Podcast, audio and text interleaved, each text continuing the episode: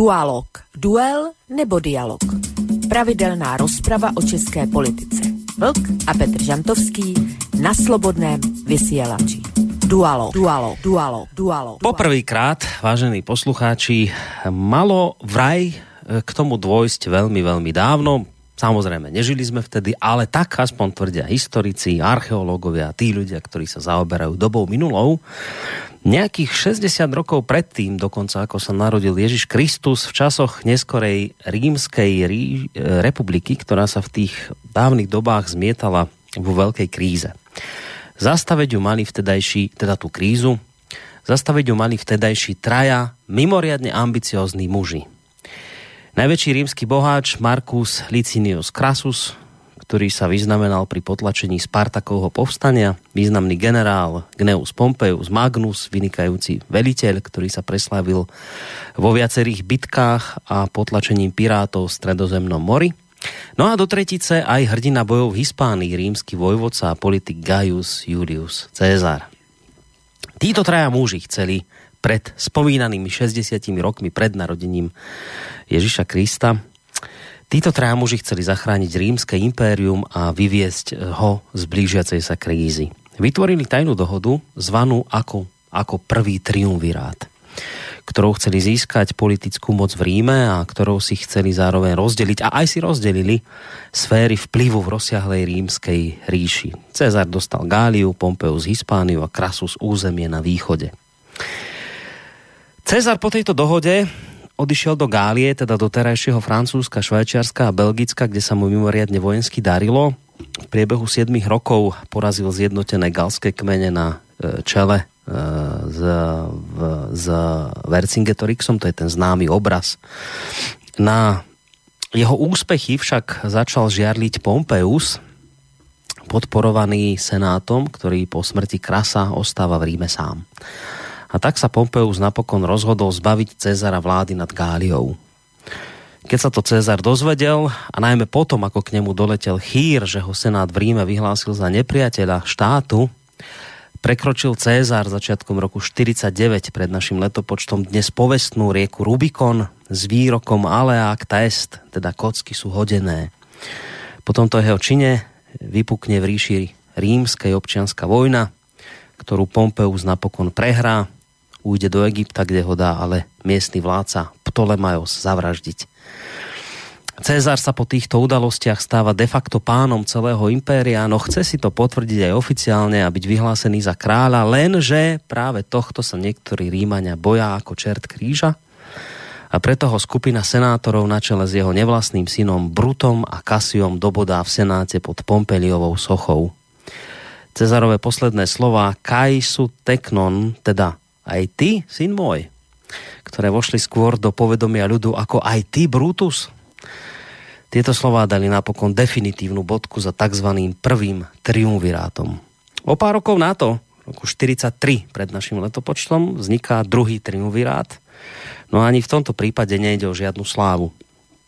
Spojenectvo troch vplyvných mužov, ktoré tvoria Gaius Octavianus Marcus Antonius a Marcus Amelius Lepidus, napokon smeruje opäť zase raz k mnohým napätiam, ktoré končia smrťou jedného z nich, samovraždou druhého a víťazstvom tretieho, ktorý dá napokon definitívnu bodku za republikou potom, ako príjme meno Augustus a vyhlási v Ríme cisárstvo. Takto v podstate smutne, dalo by sa povedať, končia dva triumviráty, teda vlády, respektíve politické spojenectva troch vplyvných vodcov. Vraždami, samovraždami a napokon aj rozpadom republiky.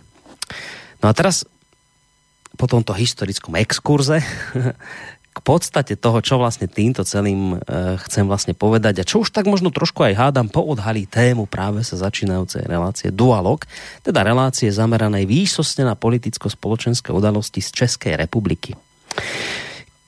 Samozrejme, berte to s, s istou nácázkou, čo teraz poviem, ale kto by to bol len povedal, vážení poslucháči, že ten tretí triumvirát vznikne o dobre 2000 rokov neskôr tuto za našimi humnami v už spomínanej Českej republike. Pretože práve tam za riekou Moravou sa dnes skloňuje po dlhých stáročiach slovko triumvirát opäť. Aj keď iste možno o tom polemizovať, či skutočne o triumvirát ide, ale jednoducho sa o ňom tejto chvíli v Českej republike hovorí.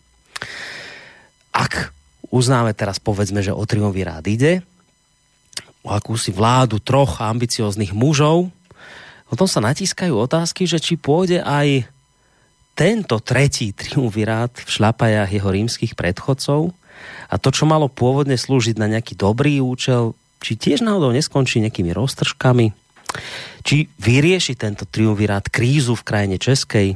Nuž, zrejme aj na tieto otázky budú dnes večer hľadať odpovede dvaja rodení Česi, teda osoby na najvýš povolané na riešenie domácich tém, ktorí sú zároveň aj stabilnou súčasťou relácie Dualog, ktorého už týmto vítam a prvým z nich je teda Peter Žantovský, vysokoškolský pedagog a mediálny analytik.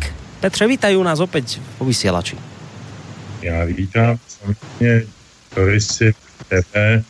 E, vítám tě, děkuji ti úvodem za ten tvůj dlouhý e, vstupní monolog.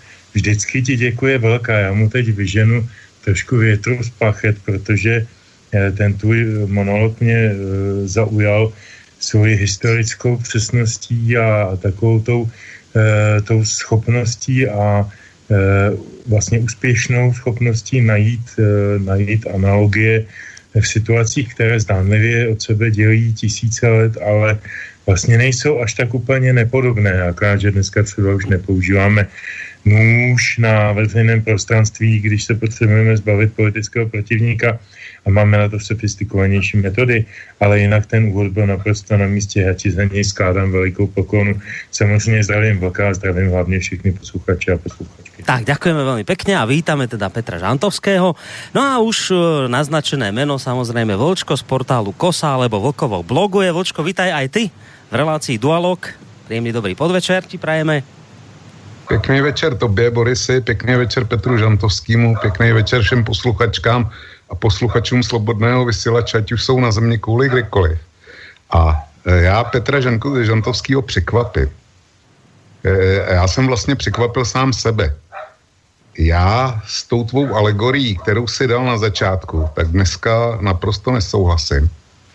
Když už e, si vzal ten historický příměr triumvirátu, tak já se domnívám, že to, o čem dneska budeme se bavit, tak spíš Eh, já bych, kdybych šáhl do historie, tak bych šáhl po jiném triumvirátu.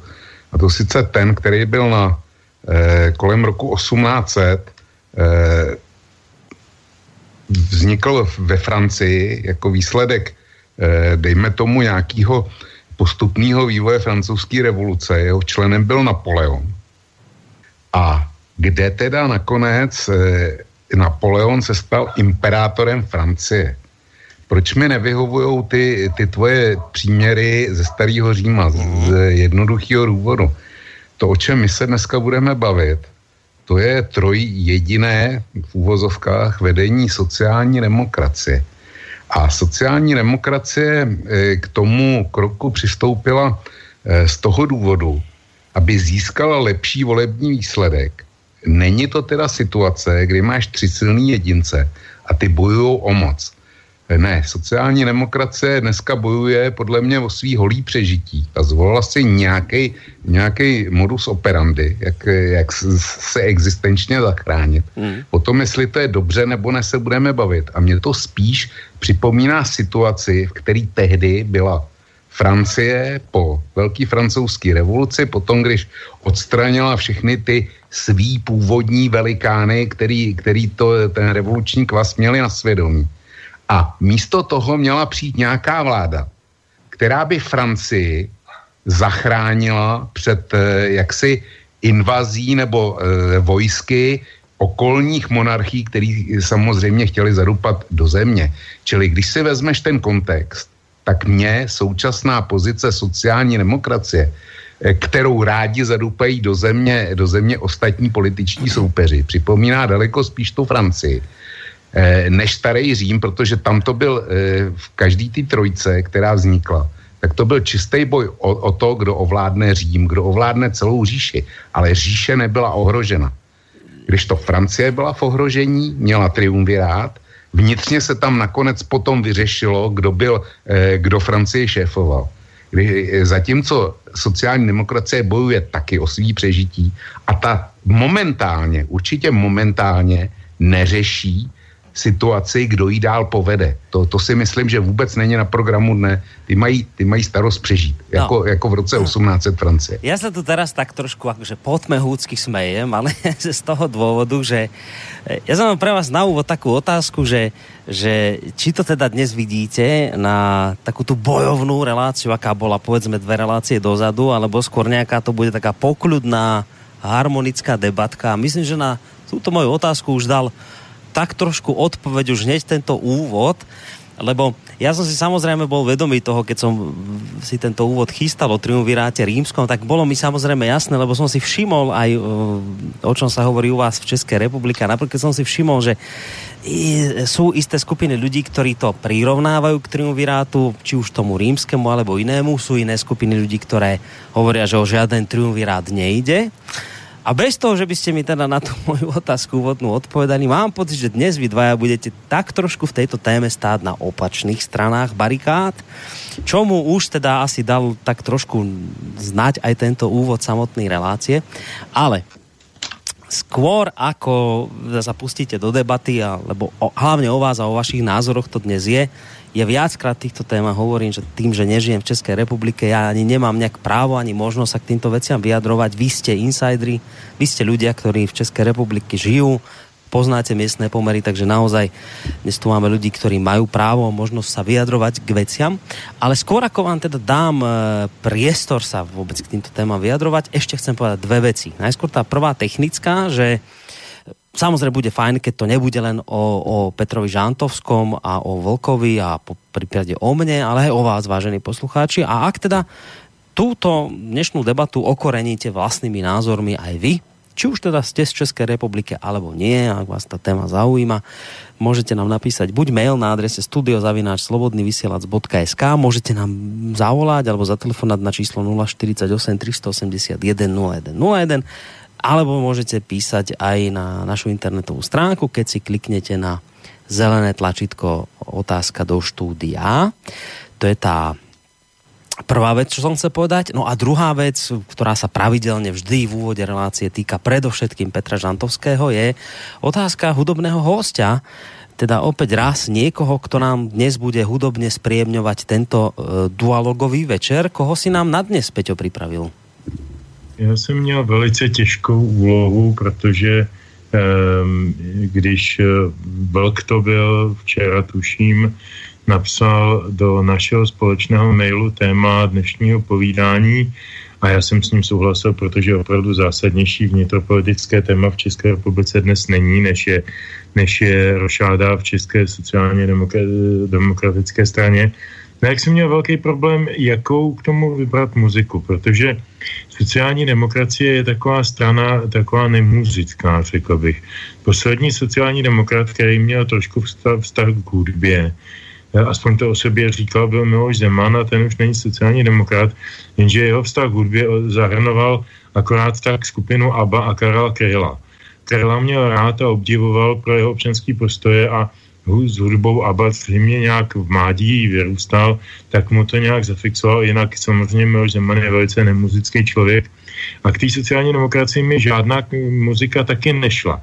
E, jsem si říkal, tak tam vezmeme nějaký e, protest songy Jima Čerta, jako už tady jednou byl, nebo něco. Mm.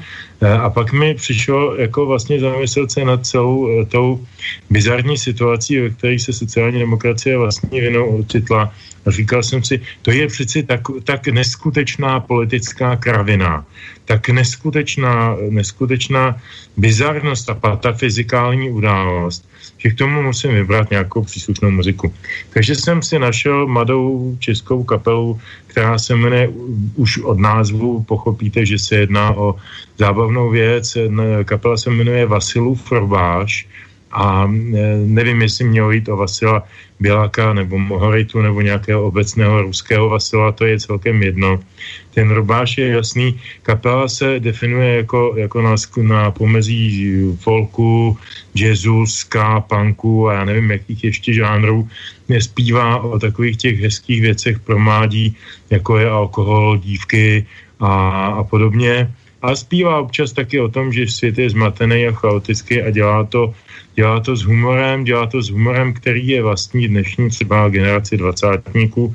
Možná mnozí z nás eh, na to budeme, mm, nebo to budeme poslouchat s určitou mírou nepochopení, nebo jsme to ještě nikdy nezažili já díky tomu, že mám doma 20 letou dceru, tak jsem těmhle těm věcem vystavován docela pravidelně a tím pádem si oživuju, oživuju eh, jaksi eh, mezigenerační kontakt i v hudebním slova smyslu. No a Vasil Forbáš mi přišel tak krásně patafyzický, že vyjadřuje trošku i to dnešní téma. Eh, takže si ho dáme a hned první skladba se jmenuje Hlavou proti zdi. Tak, poďme si to vypočuť, o čom to teda je. No a vy, vážení poslucháči, ktorí máte záujem s nami zotrvať, tak najbližšie dve hodiny eh, vám venujeme jednak slova, ale samozrejme aj hudby, ako sme už naznačili. A platí to, čo som povedal. Ak máte chuť, zapojte sa aj vy.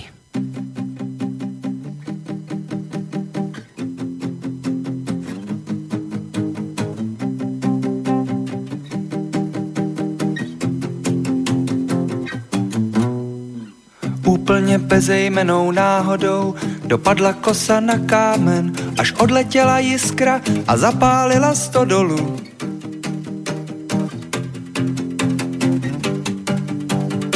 Hasiči popíjeli v hospodě a ty si zmizela do tmy, že pohasnuly hvězdy, když já jsem se rozhořel.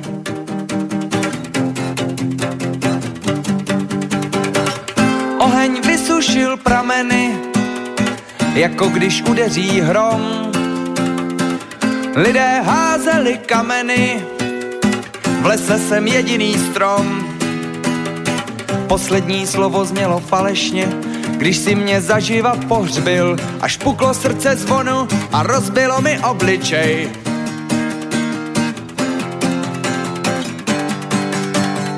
Sklonil jsem hlavu, zvedl půl litr, a proto necítil jsem vítr, co na záda mi táhnul, až nastydnul jsem na mozek.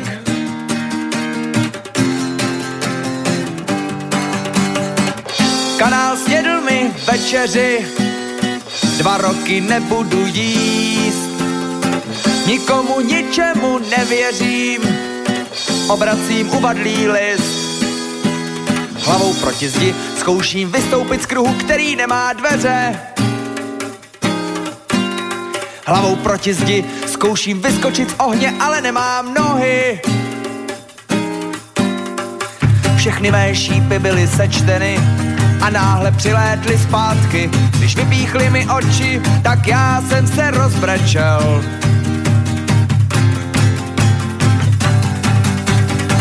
Armáda žižků, jež jsem oslepil, mi hrotem odkryla váhy. Kde na nebesích váží, co podveze se do mlína.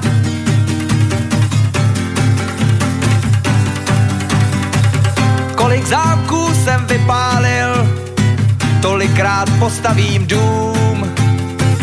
Kolik duší jsem ošálil, tolika podlehnu snům.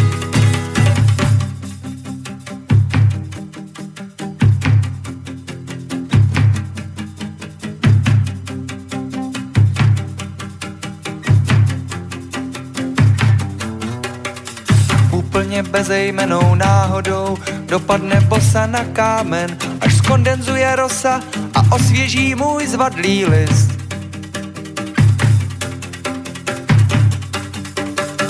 Nakrmí krví obě předcíně a spité komory zazní, jak nejsilnější zvony, když křičí radost do světa.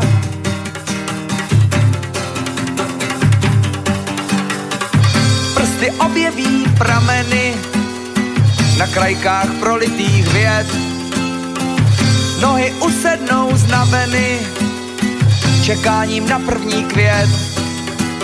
Hlavou proti zdi zkouším vystoupit z kruhu, který nemá dveře. Hlavou proti zdi zkouším vyskočit z ohně, ale nemám nohy. Hlavou proti zdi zkouším zapálit srdce, ale nemám proti zdi zkouším rozbít si hlavu, ale nemám sílu.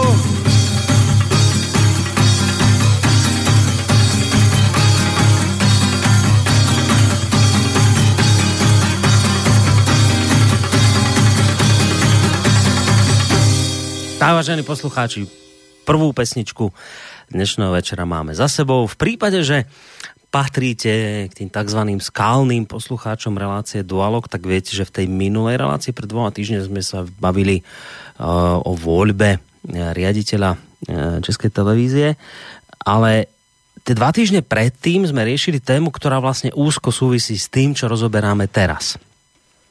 Ale v tej dobe uh, vlastne sme sa bavili o tej rošáde, pán Babiš z hnutia áno, respektíve pán Sobotka z ČSSD versus Miloš Zeman, prezident.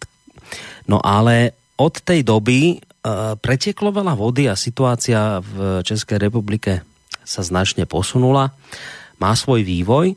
No a tu by som asi hneď priamo sa obrátil na teba, Vlčko, lebo ty si tú tému dnes navrhol, Petr Žantovský s tým nemal problém. Viem, že že český poslucháč vie, samozrejme tú situáciu sleduje, ale berme to tak, že aj Slováci v tejto chvíli počúvajú a nemusia vedieť, čo vlastne všetko sa za ten čas udialo. Tak poď nás, e, Vočko, trošku dostať, e, pokiaľ možno do obrazu, že čo sa vlastne za ten zhruba povedzme mesiac udialo a kde tá situácia ohľadom teda tej vládnej krízy a vôbec toho celého, kde, v akej situácii je dnes a prečo vôbec tu hovoríme o tom, je to triumvirát, nie je to triumvirát, Poď, poď nám to trošku nejako tak přibližně zhruba vysvětlit, že čo sa vlastně za ten čas udialo. To, o čem budeme dneska mluvit, mm-hmm. tak je výsledkem, e, s konečným rezultem e, z té krize, e, přestřelky mezi trůhelníkem Babiš, Zeman versus premiér Sobotka byla. Skončilo to tak, jak jsem, jak jsem si dovolil předpovědět ještě před, e, před koncem a poměrně dost teda. E, nakonec Babiš rezignoval, Zeman ho nakonec odvolal přes všechny ty kaprici, který dělal. Ale stalo se to, co jsem očekával, že za to, e, za to odvolání zaplatí daň sociální demokracie a speciálně premiér Sobotka velkým propadem preferencí. Čili e, výchozí bod toho, o čem dneska budeme mluvit, e, jsou průzkumy preferencí, které už zobrazily nálady voličů eh, po vyústění vládní krize. Sociální demokracie zjistila, že, se jí, že preference nejen, že jí nerostou, dokonce se ani na těch nízkých úrovních okolo 13-14% nestabilizovaly, ale padají někam směrem k deseti. A podle jednoho průzkumu už je dokonce nikoliv eh, druhá, ale až čtvrtou stranou.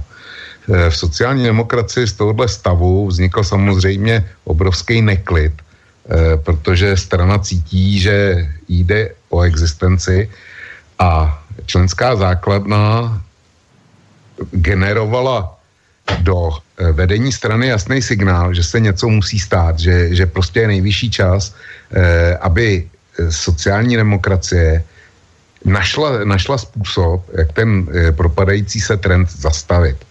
Eh, vedení dlouho mlčelo, až nakonec, eh, nakonec eh, premiér Sobotka zřejmě sám přišel s návrhem, že zůstane premiérem do konce volebního období a popravdě řečeno rezignovat na post premiéra 4 až 5 měsíců před volbama by nemělo valný smysl, to, to je jasný.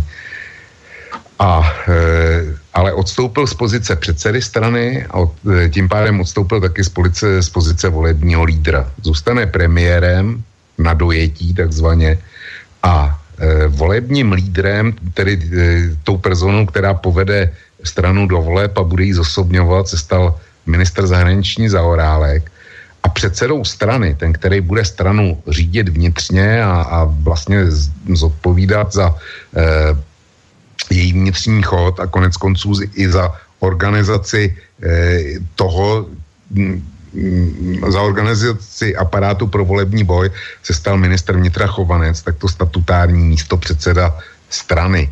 Čili proto se mluví o, triumvir, o triumvirátu a proto, eh, proto se dneska bavíme o tom, jestli ta změna straně prospěla eh, nebo neprospěla. Já bych tímhle krátkým úvodem asi, asi z, jak si skončil, protože eh, k tomu proč, co a jak a jaký to bude mít dopady, eh, se určitě ještě dostaneme. Ano, a já hned samozřejmě nechám aj, aj Peťa zareagovat, len ak som to teda správně pochopil, tak že, že ľudia v České republike aj voliči ČSSD neprijali celkom pozitívne to, čo urobil pán Sobotka vo vzťahu k k pánovi Babišovi, tak toto môžem chápať, že, že tie preferencie idú stále dole, lebo že toto sa im nejak nepozdávalo, či, či ako, ako to vlastně je?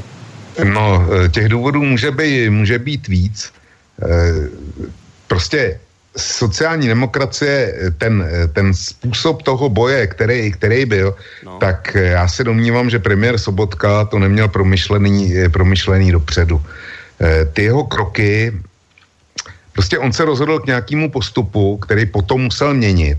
A samozřejmě, že všichni jeho protivníci, prezidentem počínajíc, přes Babiše, eh, přes eh, tisk, eh, větší část tisku, ten Sobotkův postoj označili za naprosto chaotický, za zbabělej a já nevím, jakými všemi přízvisky ho nazna, nazvali. Mm přestože to nebyla, nebyla pravda. So, Sobotka pouze to neměl promyšlený. Neměl, neměl promyšlený varianty, co dělat, když. Nedocenil, nedocenil hru, kterou bude hrát prezident Zeman, přestože to bylo, to bylo triviálně jasný, že půjde proti němu, že se zastane Babiše a že mu v podstatě bude podrážet nohy všude, všude, kde to jde. Ta scéna na tom Pražském hradě, ta hovoří za všechno.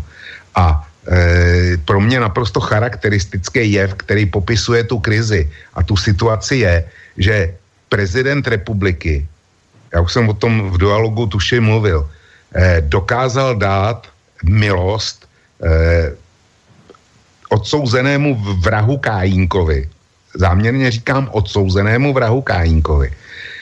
Jeho spis, Kájínkův spis má 10 tisíc stran, tak Eh, na základě tě, toho spisu o deset tisících stranách prezident republiky usoudil, že Kájínek si zaslouží jeho milost. Mm. Ale když eh, premiér Sobotka přinesl svou demisi nárad, opřelý o článek ústavy číslo 74, což je věta složená o deseti slovech, tak stejný prezident, který, který má jasno o spisu o deseti tisících stranách, Eh, vyjádřil, že ten článek 74 o těch deseti slovech není jasný a že mu umožňuje e, přijmout demisi premiéra nikoliv jako demisi celé vlády, nýbrž jako e, osobní demisi prezidenta, takže by byl odvolal Sobotku a vláda by byla zůstala. A že, že si to nechá vyjasnit ústavním soudem. E, v neděli v otázkách Václava Moravce vystoupil předseda ústavního soudu tak to osobní přítel eh, premiéra, eh, prezidenta Zemana, eh, Pavel Rychecký, a zcela jasně prohlásil, že Zemanův výklad byl milný a že kdyby to byl rozhodoval ústavní soud, takže by to bylo jedno z nejkratších jednání, který na ústavním soudu e, vůbec bylo. Jo, čili to je, to je naprosto charakteristický způsob. Jenomže e, princip, e, nebo respektive e, to nic nemění na věci, že premiér Sobotka mhm. neměl dopředu ano připravený kroky. Ja som to prostě pochopil z toho, čo si povedal tak, že ty ne, nehovoríš o tom, že by bol niečím zlým Sobotka motivovaný, práve naopak, že bol motivovaný dobrými vecami, len žiaľ Bohu nemal veci akoby dopredu premyslené a tým, že sa proti nemu spojil uh, silný súper, tak ho vlastne prevalcovali. Takto som to aspoň pochopil z tých tvojich ano, uh, takhle to je. z tých tvojich slov. Ešte predtým, ako, a už potom naozaj Petr pôjde, ešte predtým jedna otázočka na teba. Mm, nemal to premyslené, ale teda mal dobrý zámer. Prečo potom to takto nepochopili aj voliči ČSSD a prečo stále e, sociálne demokracii podľa teba klesajú preferencie? A prečo, keď, keď ty to vidíš, prečo to takto nevnímají ľudia? To je dobrá otázka, na kterou nemám úplně odpověď. Já e, zjišťu a tady bych odkázal na volby ve Francii že politika je o gestech, je o emocích a není o racionálních argumentech a, a platí to čím dál tím víc.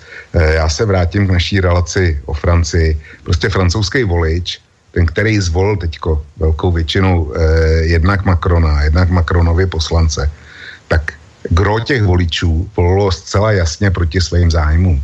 Jenom chtě, e, prostě e, tam byl, tam byl imperativ pro tu volbu, tak jak ji provedli, že my to těm starým strukturám Eh, my jim nevěříme, tak jim to ukážeme. My věříme Macronovi. Je mladý, fotogenický, nemá za sebou žádné špatnosti. Eh, v Čechách je to, já se obávám, něco velmi podobného. My věříme Babišovi, protože Babiš přece má tolik, že nebude krást. My věříme Zemanovi, protože Zeman má silný prohlášení. Jo, já, já si osobně myslím, že to, že to o tomhle. Eh, podstatná část voličů, eh, ještě jedna věc. Eh, u nás politické strany mají velmi malý takzvaný tvrdý volický jádra. A sociální demokracie si myslela, že to není pravda, že oni to jádro mají velký a neuvědomili si, že vlastně fungovali jako protestní strana, že mají malý, eh, podobně jako ostatní strany, malý volický jádro. A to ostatní, to jsou nerozhodnutí voliči, kteří eh, většinou jsou protestního charakteru a jdou za tím, kdo, kdo pro ně ten protest představuje. Uh-huh. Jo, tak, takhle bych to vysvětlil. No, tak, Petr, ideš teraz ty. Ako to vidíš ty? Mám teraz pocit, a možno sa mýlim, možno ma hneď vyvedieš z omilu, ale mám pocit, že ty to budeš vidieť dnes večer trošku inak ako Vlčko, tak ako to ty vidíš vlastně tomto, čo sa teraz bavíme? Tak na tohle téma jsme se bavili vlastně už ano. několikrát a myslím si, že e, to zadání, kde kdo z nás teď v tuto chvíli názorově stojí, už asi každý posluchač, který už to někdy zažil, uh, zná. Ano, vlk je, uh, vlk je, jestli se nemýlím, uh, člověk, který svým způsobem oceňuje nebo možná dokonce i obdivuje politický styl Bohuslava Sobotky, mnohokrát ocenil pozitivně jeho různé kroky a já mu to neberu, já to akceptuju, respektuju a naprosto uznávám právo každého na tento názor, eh, ačkoliv můj názor je úplně jiný. Já jsem ho tady taky vyjádřil mnohokrát. Já jsem mnohokrát řekl, že pro mě pan Sobotka je politik zcela bezvýrazný, zcela bezvýznamný, zcela zanedbatelný, od, odvozený od zájmu lidí, kteří ho takzvaně vedou na, na, na špagátkách, chloutkovodičů. Eh, člověk, který, který říká hodně hezkých, hezky vyhodících slov, ale vlastně nemají žádný, žádný obsah. Já pana Sobotku sleduju v poslanecké sněmovně už od roku eh, bože můj, 1998, to už je strašných let, skoro 20 let. On byl předsedou poslaneckého klubu sociální demokracie. Nedávno jsem na, na tyhle ty leta rozpomněl také a Saša Mitrofanov v právu, bylo to tuším předevčírem, a nazval nazval e, Sobotku rytířem slušnosti. No já teda nevím, kdo přišel k tomu, tomu úžasnému e, přídomku rytíř slušnosti, takže já jsem sešel pana Sobotku římat velice neslušně a velice ošklivě Eh, při odvolávání Rady pro rozhlasové televizní vysílání. Nerad to, ten argument používám, protože jsem byl jejím členem. Nás odvolali tehdy proti zákoně, posledně sama poslanecká sněmovna skrze svoji komisi vedenou sociálním demokratem se znala, že to odvolání Rady pro rozhlasové televizní vysílání bylo protizákonné. Posledně jsme se u soudu domohli téhož sdělení, a to pravomocně, že to odvolání bylo, bylo protizákonné. Nicméně jedním z protagonistů toho odvolávání byl pan Sobotka a to velice agresivně a velice razantně a nerytířsky, jo, spolu s paní Parkánovou, s paní Marvanovou, s panem Cyrilem Svobodou a dalšími podobnými kolegy. Takže já o tom rytířství bych pomlčel, to jsem trošku odbočil. Pro mě Sobotka není kladný hrdina.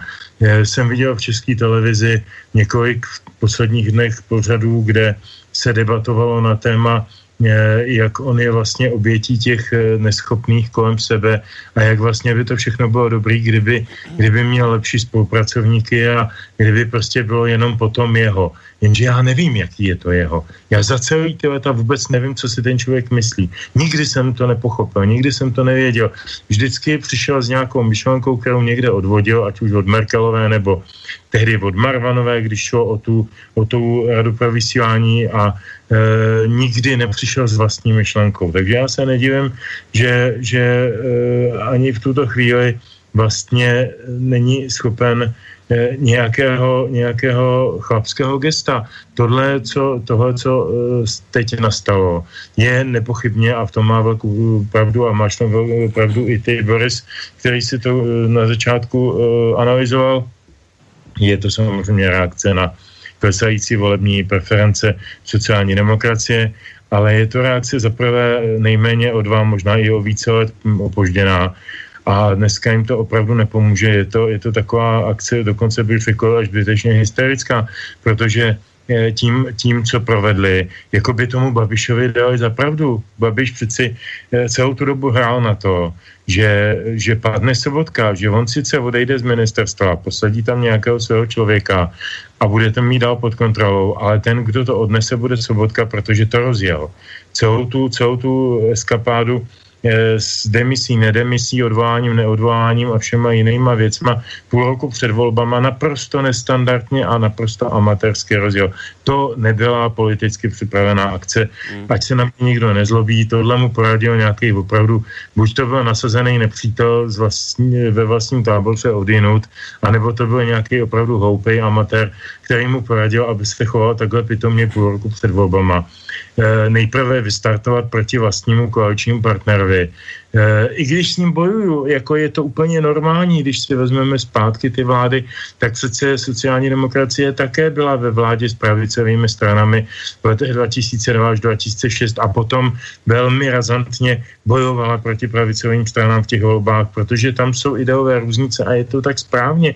Je to naprosto v pořádku. Ta koalice byla v roce 2002, to znamená Špidla a čtyřkoalice, byla dána určitou, určitým výsledkem voleb a určitý, určitou nechutí opakovat opoziční smlouvu a, a vlastně ne, nemožností sestavit tu vládu jinak než takhle vlastně hybridně a jak je dneska se modně říká a nesourodě, taky ta vláda nebyla sourodá, nevydržela moc, byli tam tři premiéři za to jedno období, nicméně byla to stále vláda, vláda která byla spojená vlastně napříč e, tou pravolevou e, stupnicí politickou. A to nebránilo ani jedné, ani druhé ška- straně té škály aby proti sobě na konci toho volebního období vedli normální ideový boj volební, to je v pořádku. Ale jestliže Sobotka se rozhodl, že zničí Babiše politicky půl roku před volbama, to je, to je naprosto nepolitické, to je hloupé. On měl si nechat opravdu dobře poradit, možná nemá dobré poradce, já nevím, ale nechat dobře poradit difutrování ideové argumentace.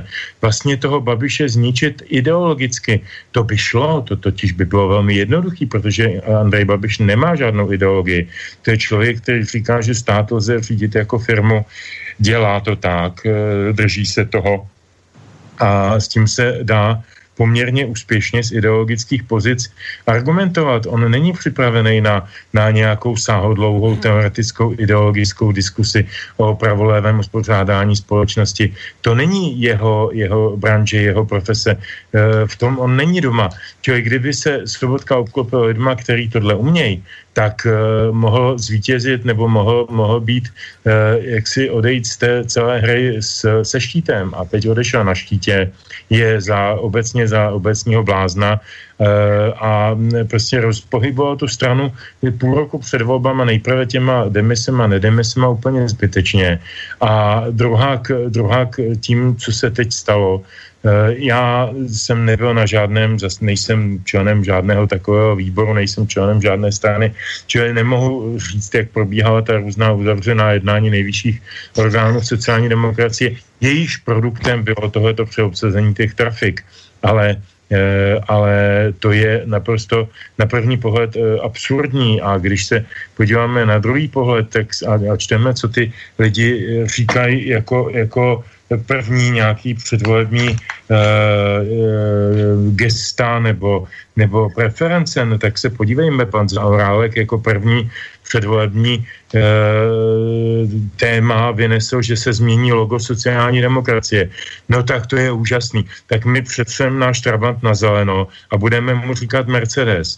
To je opravdu zásadní změna politiky, kterou fakt získáme hodně voličů. Pan Chovanec na to reagoval dneska v médiích vyjádřením, že se budou snažit nejprve aspoň v té první fázi voleb, že aby neobtěžovali voliče politickými tématy. Hergot, jakými jinými tématy má politická strana obtěžovat voliče, když chce, aby je volila, než politickými, tak můžou jim slibovat pastelkovné, pohřebné, porodné, já nevím, eh, jaké eh, dne, ale to, to je také politické téma, to ad unum.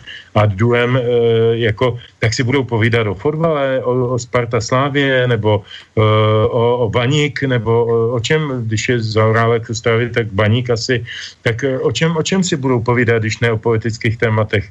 E, tak já teda nevím, Eh, bo, bosom blbý eh, cip eh, od kuci, abych použil hezkého ostravského názvětší, o čem teda bude ta politická nebo nepolitická kampaň pana Chovance. No a mm, když teda se podívám na to, jak neskutečně zahajuje tenhle ten netriumvirát, protože to fakt není triumvirát ve smyslu Krasus Pompeius, etc. To je, to je, to je klub kohádů, který se pere o trafiky, Eh, ale v tuto chvíli teda se snaží působit jako, jako triumvirát eh, v čele eh, zatím ještě nejsilnější vládní strany, tak já vůbec nevím, kam půjdou. Oni ještě minulý týden naprosto ostentativně mm, přiznávali, že vůbec nemají představu o podobě své kampaně, že neznají vizuály, že teda propustili Birkeho představy a Birkeho manažery volební kampaně, to byl ten pán, který pro pana Sobotku připravoval kampaň a že teď to bude jinak a, a líp, ale jak a jak to bude vypadat, nikdo neví. Čili já mám prostě ze sociální demokracie v tuto chvíli velmi intenzivní pocit, že pácha, pácha eh, sebevraždu v přímém přenosu a není mi z toho dobře. To možná se bude velmi divit, Eh, protože si možná myslí, že mám na sociální demokracii nějak zvláště spadeno. Ne, mně z toho fakt není dobře. Eh, sociální demokracie je nejstarší standardní politická strana, která vyjádřovala nějaké velice přesné politické postoje od svého založení na konci 19. století v Praze v hospitnici u Kaštanu přes různé peripetie prvorepublikové, poválečné, potom byl nějaký združovací zákaz s komunisty, pak bylo oživení pod profesorem Horákem, posledně Zemanem, e, Grosem, Paroubkem a tak dále. E, prostě ta strana byla vždycky vyprofilovaná jako strana nějakých zájmů a velice konkrétní. Dneska je to strana, která je jenom združením lidí, kteří chtějí trafiku a výtah k moci. A e, je mi to moc líto, protože mám pocit, že úplně stejným vývojem teď prochází ODS a skoro jako by to vypadalo, že má pravdu Andrej Babiš, když říká, že je vlastně soumrak ideologicky postavených stran a že vlastně e, dneska je potřebí hlavně řídit ten stát jako firmu a to ostatní už není tak důležitý, protože ten chodník, jestli je modrý nebo zelený, je vlastně jedno. No, tak Volčko se nadýchol na dlhou reakci, teraz předpokládám. Já nevím, jestli bude dlouhá. Re- reagovat samozřejmě musím. Mm. Já v podstatě nesouhlasím s ničím, s, to, s ničím z toho, co říkal Petr. Eh, to asi nikoho nepřekvapí. Souhlasím s ním jedi, eh, v jediném bodě a to je ten názor, eh, jak vypadá současná sociální demokracie, že prostě pomalu mizí ze scény, ale já začnu naprosto nedůležitou věcí. Mhm. Mluvit dneska o trafikách v souvislosti se sociální demokracií a s tím, jak to v ní vypadá a jaký bude velmi pravděpodobně její osud, tak to mi připadá naprosto nepatřičný. Tam žádný trafiky nebudou. Tam bude, tam bude pouze pláč, e, skřípění zubů a, o, e, a odchod z politiky. E, to je jedna věc. Druhá věc je, Petře, ty jsi to řekl sám, já samozřejmě o tom, o tom vím, ale já bych, prostě ty, ty máš ze Sobotkou v podstatě osobní účet, jo.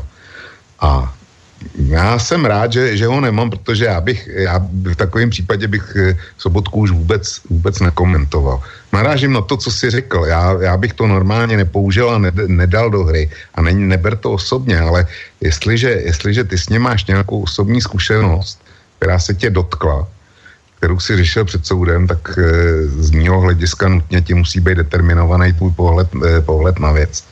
Ale nechme tohohle. Ty říkáš, že nevíš, eh, jaké je Sobotka, kde si, co si.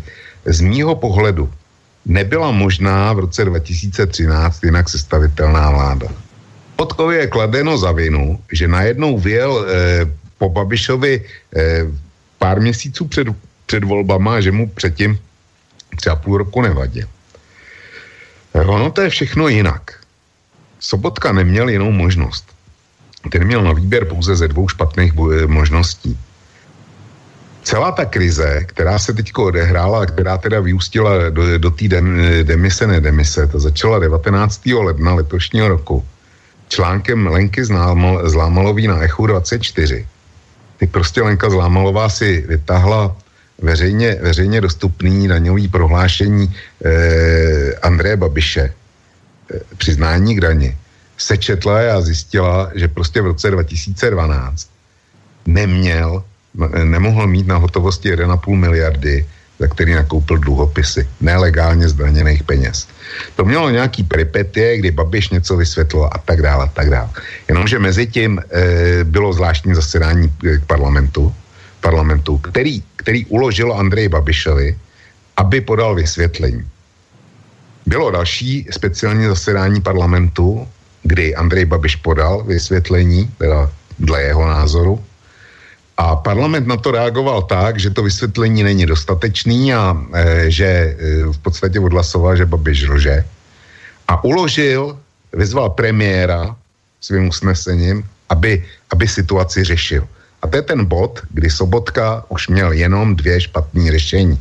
On, on nemohl e, žádným způsobem ovlivnit e, tu debatu v parlamentu a asi taky nechtěl mohl udělat to, co udělal, co udělal v kauze Čapí hnízdo o rok předtím, že sociální demokracie tenkrát zabránila, aby parlament projednával Babišovu kauzu Čapí hnízdo. Jenomže Babiš místo toho, aby po Čapím hnízdě stáhnul útoky na sociální demokracie, také naopak vystupňoval. Takže sociální demokrati už e, tentokrát na jaře nezabránili, nezabránili e, tomu, když opozice vyvolala jednání o Babišovi. Neměli k tomu sebe menší důvod. A jak šel řetězec těch událostí, tak samozřejmě, že Bouslav Sobotka, kdy, v momentě, kdy parlament přijal usnesení, že premiér to musí nějak řešit, tak už měl jenom dvě špatné řešení. Zavřít nad tím oči a požehnat Babišovi a dělat, že se vlastně nic nestalo, když ono se stalo, a nebo teda zahájit nějaký proces na odvolání Andreje Babiše. Nic jiného neměl a rozhodl se pro ten proces odvolání. Pro mě naprosto logický, pro mě ten boj vybojovat musel, nebo eh, ono se dneska, dneska snadno říká, že, že jako e, dělal chybný kroky a tak dál. Já jsem to teda napsal mimochodem už druhý den potom, eh, potom co, to, co to začalo. Napsal jsem, že doufám, že, že má promyšlený, eh, promyšlený kroky, který bude, bude nutný udělat, včetně, včetně nějakého dojednání postupu parlamentu v opozici. Jinak, že sociální demokracie bude přesně v tomhle ruinózním stavu, tak to jsem napsal týden po volbách, ještě když běžel, eh, po volbách v roce 2013, ještě kdy, kdy běžel lánský půjč. V podstatě já jsem si nějak projektoval eh, to, jak eh, se vyvíjela popularita eh, vlád předchozích. A v podstatě vyšlo mi, vyšlo mi, že sociální demokracie na tom takhle bude. Že tu, tu vládu, kterou složila, že zaplatí eh, totálním poklesem preferencí. Udělal jsem, eh, dopustil jsem se jediný chyby. Já jsem si myslel, že to bude už v roce 2015. Ono se to stalo až o dva roky později. A poslední připomínku, eh, kterou bych měl. Eh, Petr Žantovský říkal, že Sobotka je nevýrazný, že na něm nic nevidí. Petře, já mám teď rozkliknutý, eh, rozkliknutý v počítači základní ekonomický ukazatele, tak jak se vyvíjely od roku 2013. To znamená, mám tam růst HDP, mám tam pokles nezaměstnanosti, mám tam inflaci, mám tam růst, eh, růst eh, mzd, eh, průměrný mzdy plus další věci. Všechny ty ukazatele jsou naprosto excelentní excelentní ve srovnání s tím, jak se, jak, eh, jak se vyvíjí Evropská unie a v podstatě teda eh, ekonomika euroatlantického kruhu. Jestliže vláda má takovýhle, takovýhle e, ukazatele, tak ta vláda je rozhodně úspěšná. A jestliže je úspěšná vláda, tak je úspěšný premiér. Zrovna tak. E, my se, sem přišlo 12 migrantů do České republiky. Bezpečnostní situace v zemi je ve srovnání s tím, co je ve světě, taky excelentní. Eh, vláda nepřijela žádný šílený zákon, eh, proti kterému by veřejnost eh, mohla protestovat. Roste, rostou důchody konečně, rostou, rostou příspěvky za státní pojištěnce do zdravotnictví, roste minimální mzda, není jediný ukazatel, který, který by byl špatný, že ta vláda něco špatně udělala. Čili jestliže je vláda takhle excelentní, a ona excelentní je v ukazatelích, eh, pro mě jsou rozhodující vždycky čísla, nikoli v emoce. Bohužel pro gro voličů v České republice to není o číslech, ale o emocích. A to je ten problém. No, e, takto, skôr ako bude Peťo reagovať, samozrejme, tak len taká jedna doplňujúca otázka. Jasné, vy dvaja sa v názore na pána Sobotku nezhodnete, vidíte to rozdielne, ale čo sa ťa chcem, Vočko, spýtať, veď o tom bola vlastne tá predošlá relácia o týchto pohľadoch, aj keď ešte sme mali v nej pokračovať, ale potom už na to nedošlo, ale mm, už teraz je to v podstate jedno, je situácia iná. Je, je situácia tá, že uh, do súboja s hnutím áno, vedie stranu ČSSD ako líder minister zahraničných vecí pán Zaorálek, uh, je tam ďalej pán Chovanec a pán Sobotka ostáva síce na premiérskom poste, ale už nie ako predseda ČSSD. Už je, teraz je tá situácia takáto. Čo sa teba chcem spýtať je, že uh, bez ohľadu na to, ako vnímaš pána Sobotka, ako vnímaš uh, stranu ČSSD, je toto svojho uhla pohľadu správne, ako, tu, ako vlastne túto krízu, do ktorej sa ČSSD dostala, ako jej spadli preferencie, je z tvojho uhla pohľadu toto správne, čo teraz urobili, tento akože triumvirát, netriumvirát, už akokoľvek to nazveme, vnímaš toto ako dobré riešenie? Jestli se ptáš na obecný, obecný rámec toho řešení, uh-huh. tak eh, bych řekl, že ano. A jestli se ptáš na konkrétní provedení, tak ho mám jako katastrofický. Jo. Eh, hned, to, hned to vysvětlím. Eh, Sociální demokracie měla, eh, něco udělat musela a v podstatě mm-hmm. si mohla vybrat mezi cestou Jeremyho Corbina ve Velké Británii mm-hmm. a cestou Martina Šulce. Sociální demokracie ústy členů tohoto triumvirátu tvrdí, že chce následovat Jeremyho Corbina což je podle mě naprosto nemožný, protože Jeremy Corbyn využil fatálních politických chyb eh, premiérky Mayové. Uh-huh. Ty Andrej Babiš nebo, nebo Miloš Zeman nikdy neudělají. Takže to je nesmysl. Oni zvolili, oni zvolili, eh, mluví o Korbinovi, ale svým způsobem zvolili podle mě správně cestu Martina Šulce. To znamená změnit, eh, změnit eh, špičkového kandidáta, změnit vedení strany, kterýho by členská základna i voliči, voličstvo, eh, jak si honorovalo svou přízní. Tohle z mýho hlediska je obecně správně. Nicméně provedení je tristní. Bohuslav Sobotka nechť zůstal premiérem. Pořádku. No. Aby dovládl. Ale Bohuslav Sobotka, když dal k dispozici vedení strany, tak měl odstoupit i z čela jihomoravský kandidátky a měl v podstatě zmizet jako z kandidátní listiny. Tak, aby voli, voliči věděli, ano, to je premiér na dovládnutí a nic víc. Mm-hmm. A mhm. končí v politice. Odchází, eh, vyvodil, vyvodil důsledky z toho, jak to vypadá. A měli se podívat po, nějakým, eh, po nějaký silný osobnosti. A e, buď teda Chovanec nebo za Orálek, ale vytvořit tuhle trojku, já jsem zvolil, já jsem zvolil příměr, já budu, promiň, že budu delší, ale já to no, popíšu nevadí. celý.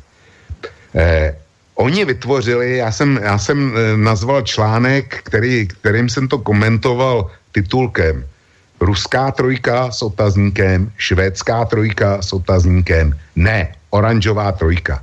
Oni vytvořili oranžovou trojku. A přitom před volbama potřebovali efekt jak ruský trojky, když už teda trojku, tak švédský trojky. Jakkoliv to zní, zní nepochopitelně a vulgárně, vysvětlím. E, jestliže se někdo nachází v naprosto ruinózní e, situaci, že nemá voličskou přízeň, tak jednak potřebuje vnitřně se soustředit, dát do, do, do čela tahouny a vyrazit jako ta ruská trojka, prostě tři silný jedince, tak aby táhli jedním směrem a aby všichni věděli, že někam jedou. Jenomže oni postavili k sobě tři, tři, tři koně, kde minimálně jeden už, už sotva klopítá a je na umření a ty dva podle mě nemá jasno. Jo. Tak to je jedna věc. To je, to je ta ruská trojka. Ano, potřebují tah, aby, aby tři silný, e, tři síly se spojily a někam to tahli určeným směrem. A pak potřebuje švédskou trojku. Švédská trojka nemusím popisovat, co to je, ale jde o, o, o, jde o potlačení rutiny, o nový podněty na to, aby se znova objevila vášeň, aby aby prostě stereotyp, rutina, aby to dostalo nějakou novou štávu. To je jádro, to je jádro volebního programu. A tu, eh, oni, že by, že by se pokusili o něco z té švédské trojky, když to, když to budu hodně transponovat, mm. tak to ani nápad, jo. Čili mí, eh, mluví o Jeremy Corbinovi, zkusili nějaký polořešení Martina Šulce, aniž by toho Martina Šulce měli a vytvořili o, e, oranžovou trojku, která není ani ruskou trojkou, na to, aby byla švédskou trojkou. Tolik můj komentář. Rozumím. No a teraz proti komentár, respektive proti názor, alebo reakcia zo strany Petra a potom pôjdeme na pesničku, takže môžeš to tak aj urobiť, že okomentuješ a zároveň aj pesničku môžeš hneď yes. potom uviezť, lebo už ja ten čas je akurát tak je 21, 25, mm. budu mhm. se snažit být stručný v tom komentáři, aby byl čas na písničku. Já to vezmu uh, po bodech, jak to říkal Vlk, abych se držel té linie. Uh, a jak, jak si to říkal i ty, Boris, ty jsi tam položil otázku, že teda jde o postoj vůči panu Sobotkovi. Uh, a že třeba Vlka, já ho máme jinak, Vlk toho také uh, extendoval velmi intenzivně, Eh, že to je nějaký můj osobní boj vůči panu Sobotkovi. Já jsem tady už stokrát řekl v tomhle pořadu, že samozřejmě mám jednu eh, komparativní výhodu, která může být i nevýhodou, že se v tom prostředí léta pohybuju opravdu 25 let. Hromadu těch lidí osobně znám z různých situací a a někdy, někdy prostě vždycky poctivě před, před eh, jak si dám, dám jako předmluvu, že s tímhle tím člověkem jsem zažil toho či onohle. Eh, s panem Sobotkou jsem se osobně v životě nesetkal, nikdy jsem s ním nepromluvil ani jediné slovo, jenom se podepsal na poměrně ošklivé věci, která se mě a dalším 12 eh, kolegům stala a to, ta věc se jmenuje porušení zákona. Já myslím, že jestliže se někdo podílí na porušení zákona a pak není schopen ani najít slovo omluvy, tak uh, si myslím, že to samo o sobě o něčem vypovídá a nepotřebuji na to mít žádný osobní vztah. Prostě to je mě, mě úplně jedno, jestli to byl Sovotka nebo Parkánová je, jako, nebo, nebo kdokoliv jiný v té sociální demokracii tehdy pro to usnesení hlasovala spousta lidí, mezi kterými mám spoustu osobních přátel, některý se mi pak přišel omluvit a řekl, víš, on, on obcházel Sovotka se špidlou s papírkama, jak máme hlasovat. No, tak já jsem říkal, no tak jste kreténi debilové. Jako, tak jako buď jste osobnosti zvolený za lidi, anebo jste teda nějaký panáci zvolený za vaše předsedy a, a místo předsedy, tak si, tak si to užijte a jdem na pivo, jo, a všechno dobrý. Ale aspoň se přišel omluvit. Tenhle ten člověk nikdy. Ale je mi to úplně jedno, jako abyste mi dobře rozuměli, fakt se mě nemluví žádná osobní zášť. To je velmi důležitý. Ono totiž nejde o pana Sobotku Bohuslava konkrétního. Jde o pana Sobotku jako typus. Jako typus politika, dnešního evropského politika, který říká vypr- vyprázdněné věty, spoustu slov, vypustí spousty šumu, spousty spousty akustického smogu, který neobsahuje vůbec žádnou informaci, natož aby teda obsahoval nějaké státnické činy. Takže to je to, proti čemu já bojím, to je to, co se mi strašně nelíbí na evropské politice, na těch Junckerech, na těch Šulcích, na těch Tuscích, na všech těch lidech, kteří vedou dneska Evropskou unii k zániku, ke konci, k velkému k krachu, protože konec Evropské unie bude a bude provázen velikým neštěstím a velikýma nepříjemnostma ekonomickýma, já doufám, že ne bezpečnostníma, ale jistý si tím nejsem, ale je jisté, že je to dílo těchto těch všech eh, lidí, kteří neuspěli v domácí politice. Teď si to vemte. Romano Prodi, neúspěšný, opakovaně neúspěšný premiér Itálie, skončil v Evropské unii. Donald Tusk, eh, šéf eh, strany, která prohrála volby v Polsku, funkcionář Evropské unie, Barroso, totež portugalský případ, Vladimír Špidla, pre, premiér, který byl schopen vládnout jenom rok a pak jeho vlastní strana ho stáhla z té funkce a zbavila funkce i předsedy. Po roce, po roce vládnutí prokázal, že je totálně neschopný bez stranu a vládu a tenhle člověk eh, nás reprezentoval potom řadu let v Evropském parlamentu. Teď je to výsměch, jo, a plodem těch výsměchů jsou lidé pana Sobotky a jejich neskutečná retorika. Tak to je to, proti čemu bojuju. A neboju proti Sobotkovi jako člověku, který mě osobně poškodil, to je mi už dneska úplně jedno. Já mám, já mám v ruce už 8 let e, zpravomocný e, rozsudek, který mě absolutně očistil ze všech vin, do kterých se mě Sobotkové a spolu pokoušeli e, ponořit. Takže takže mě opravdu, já jsem nad tím, tím problémem a prosil bych Vlka, aby to už nikdy, už nikdy nevindával jako, jako argument, že jsem podjatý. Nejsem v tomto případě podjatý.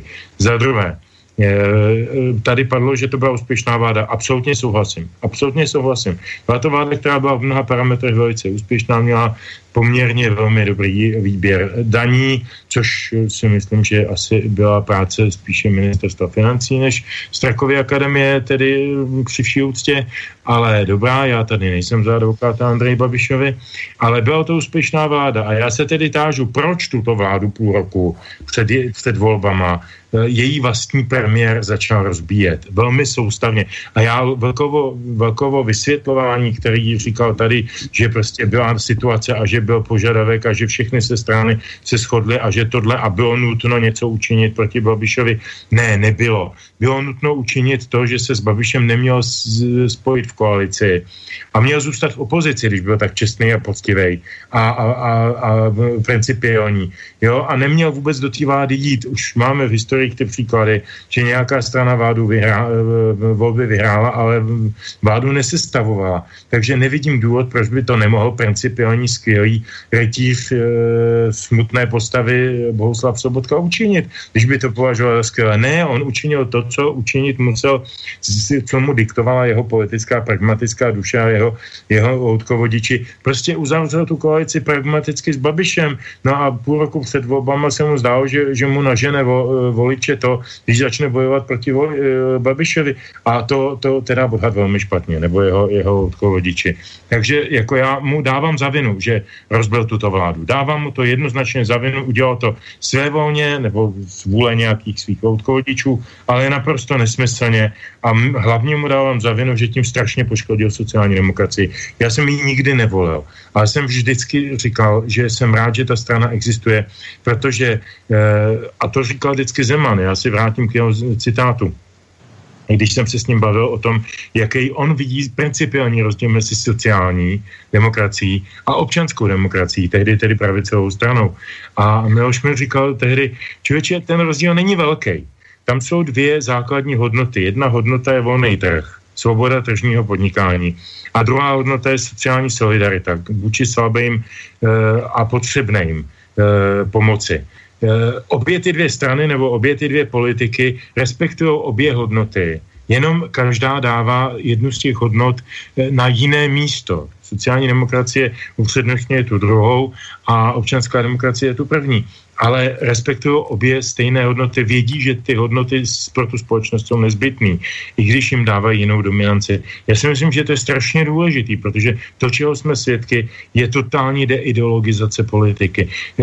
Sobotka rozbil sociální demokracii, protože jí zbavil ideologie. Kdyby dneska kdokoliv chtěl se snažit e, e, rozklíčovat ideologickou podstatu sociální demokracie, tak se mu to nepovede, protože žádná není opravdu nikdy není žádná. A já se po písničce budu poprosím Borisy, aby si mě dal potom někdy slovo, někdy v průběhu, ale chtěl bych se dostat e, k tomuhle tématu šířej, teď s ním nechci zdržovat, co to je ideologie sociální demokracie a proč si myslím, že Sobotka se podepsal na jejím, na, jejím, na její likvidaci. No já ti samozřejmě slovo a, udělím, a, ale po pesničke bude určitě chcet zareagovat na to, co si hovoril. No, ne, já neříkám, že to musí být takže, hned, jo, takže, stačí potom, já si, tak, já si najdu ten prostor, tak, neboj. Zatiaľ si to no počko premyslí, reakci. Ještě jedna, no. ještě jedna, promiň, ještě no. jedna věc, uh, kterou říkal Vlk, uh, srovnával situaci uh, Sobotky se situací Korbina. Jenže přátelé, Corbyn bojoval proti, eh, proti eh, opo, oponentní straně, proti konzervativcům, kdežto Sobotka bojuje proti koaliční straně. Já v tom teda, Hergot, vidím nějaký rozdíl. Tak, to je všechno, co jsem k tomu chtěl říct. A písnička, bych, moc, bych eh, doporučil si teď pustit. Já si hned najdu, jak se jmenuje.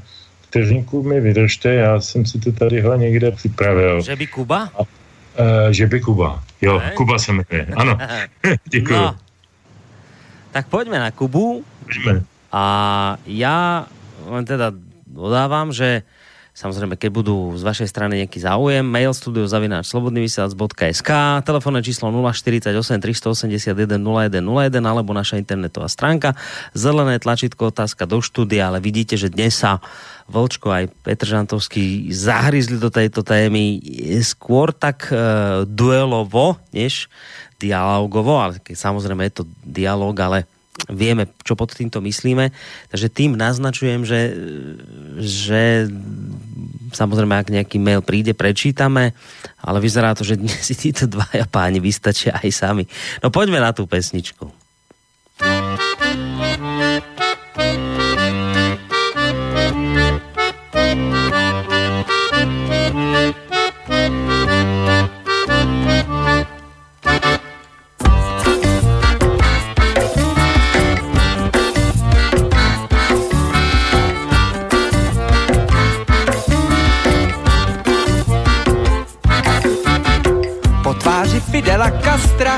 Jest je nerad, no tvou kroužit zastrácím iluze, tuze nerad, oh shit. Aby pak ze mě byl kastrát, to bych nerad, a jak bych toužil bez strát, tu zůstat a být stokrát použit. Kuba zlibně na Kubu jede, vypadá to slibně. Kuba chce tebe a tebe a tebe a taky tebe. Kuba má beďary, ale Kuba má dolary a všechny nešvary a nezdary polije rumem a zapálí. Kuba vyjedl všechnu salzu vyjedl všechnu salzu. A na nás nezbyl než, a na nás nezbyl než, a na nás nezbyl než, ananas. Ananas con bananas, cox sun cox a la playa, včelka Maja, Mesaja, krásná země, dinero verde. Kuba vyjedl všechnu salzu. Kuba, ba, ba, ba, ba, ba, ba, Kuba vyjedl všechnu salzu.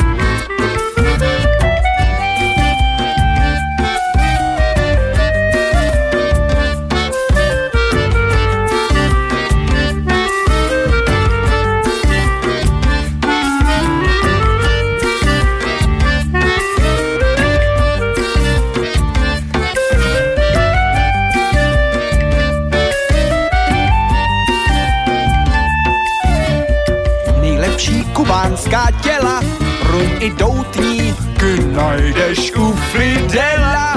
Však tohle místo poutní není. Kuba chtěl více než všechno, vždyť máš škváru a chlapec mohl i zdechnout výšky do repertoáru. Člení ani v neděli se Fidel nedělí v pondělí. Kuba vyjedl všechnu salzu. Kuba vyjedl všechnu salzu. Po tváři Fidela Castra jest je nerad, no břitvou kroužit zastrácím iluze, tu se nerad, oh shit aby pak ze mě byl kastrát, to bych nerad. A jak bych toužil bez rád, tu zůstat a víc stokrát použit.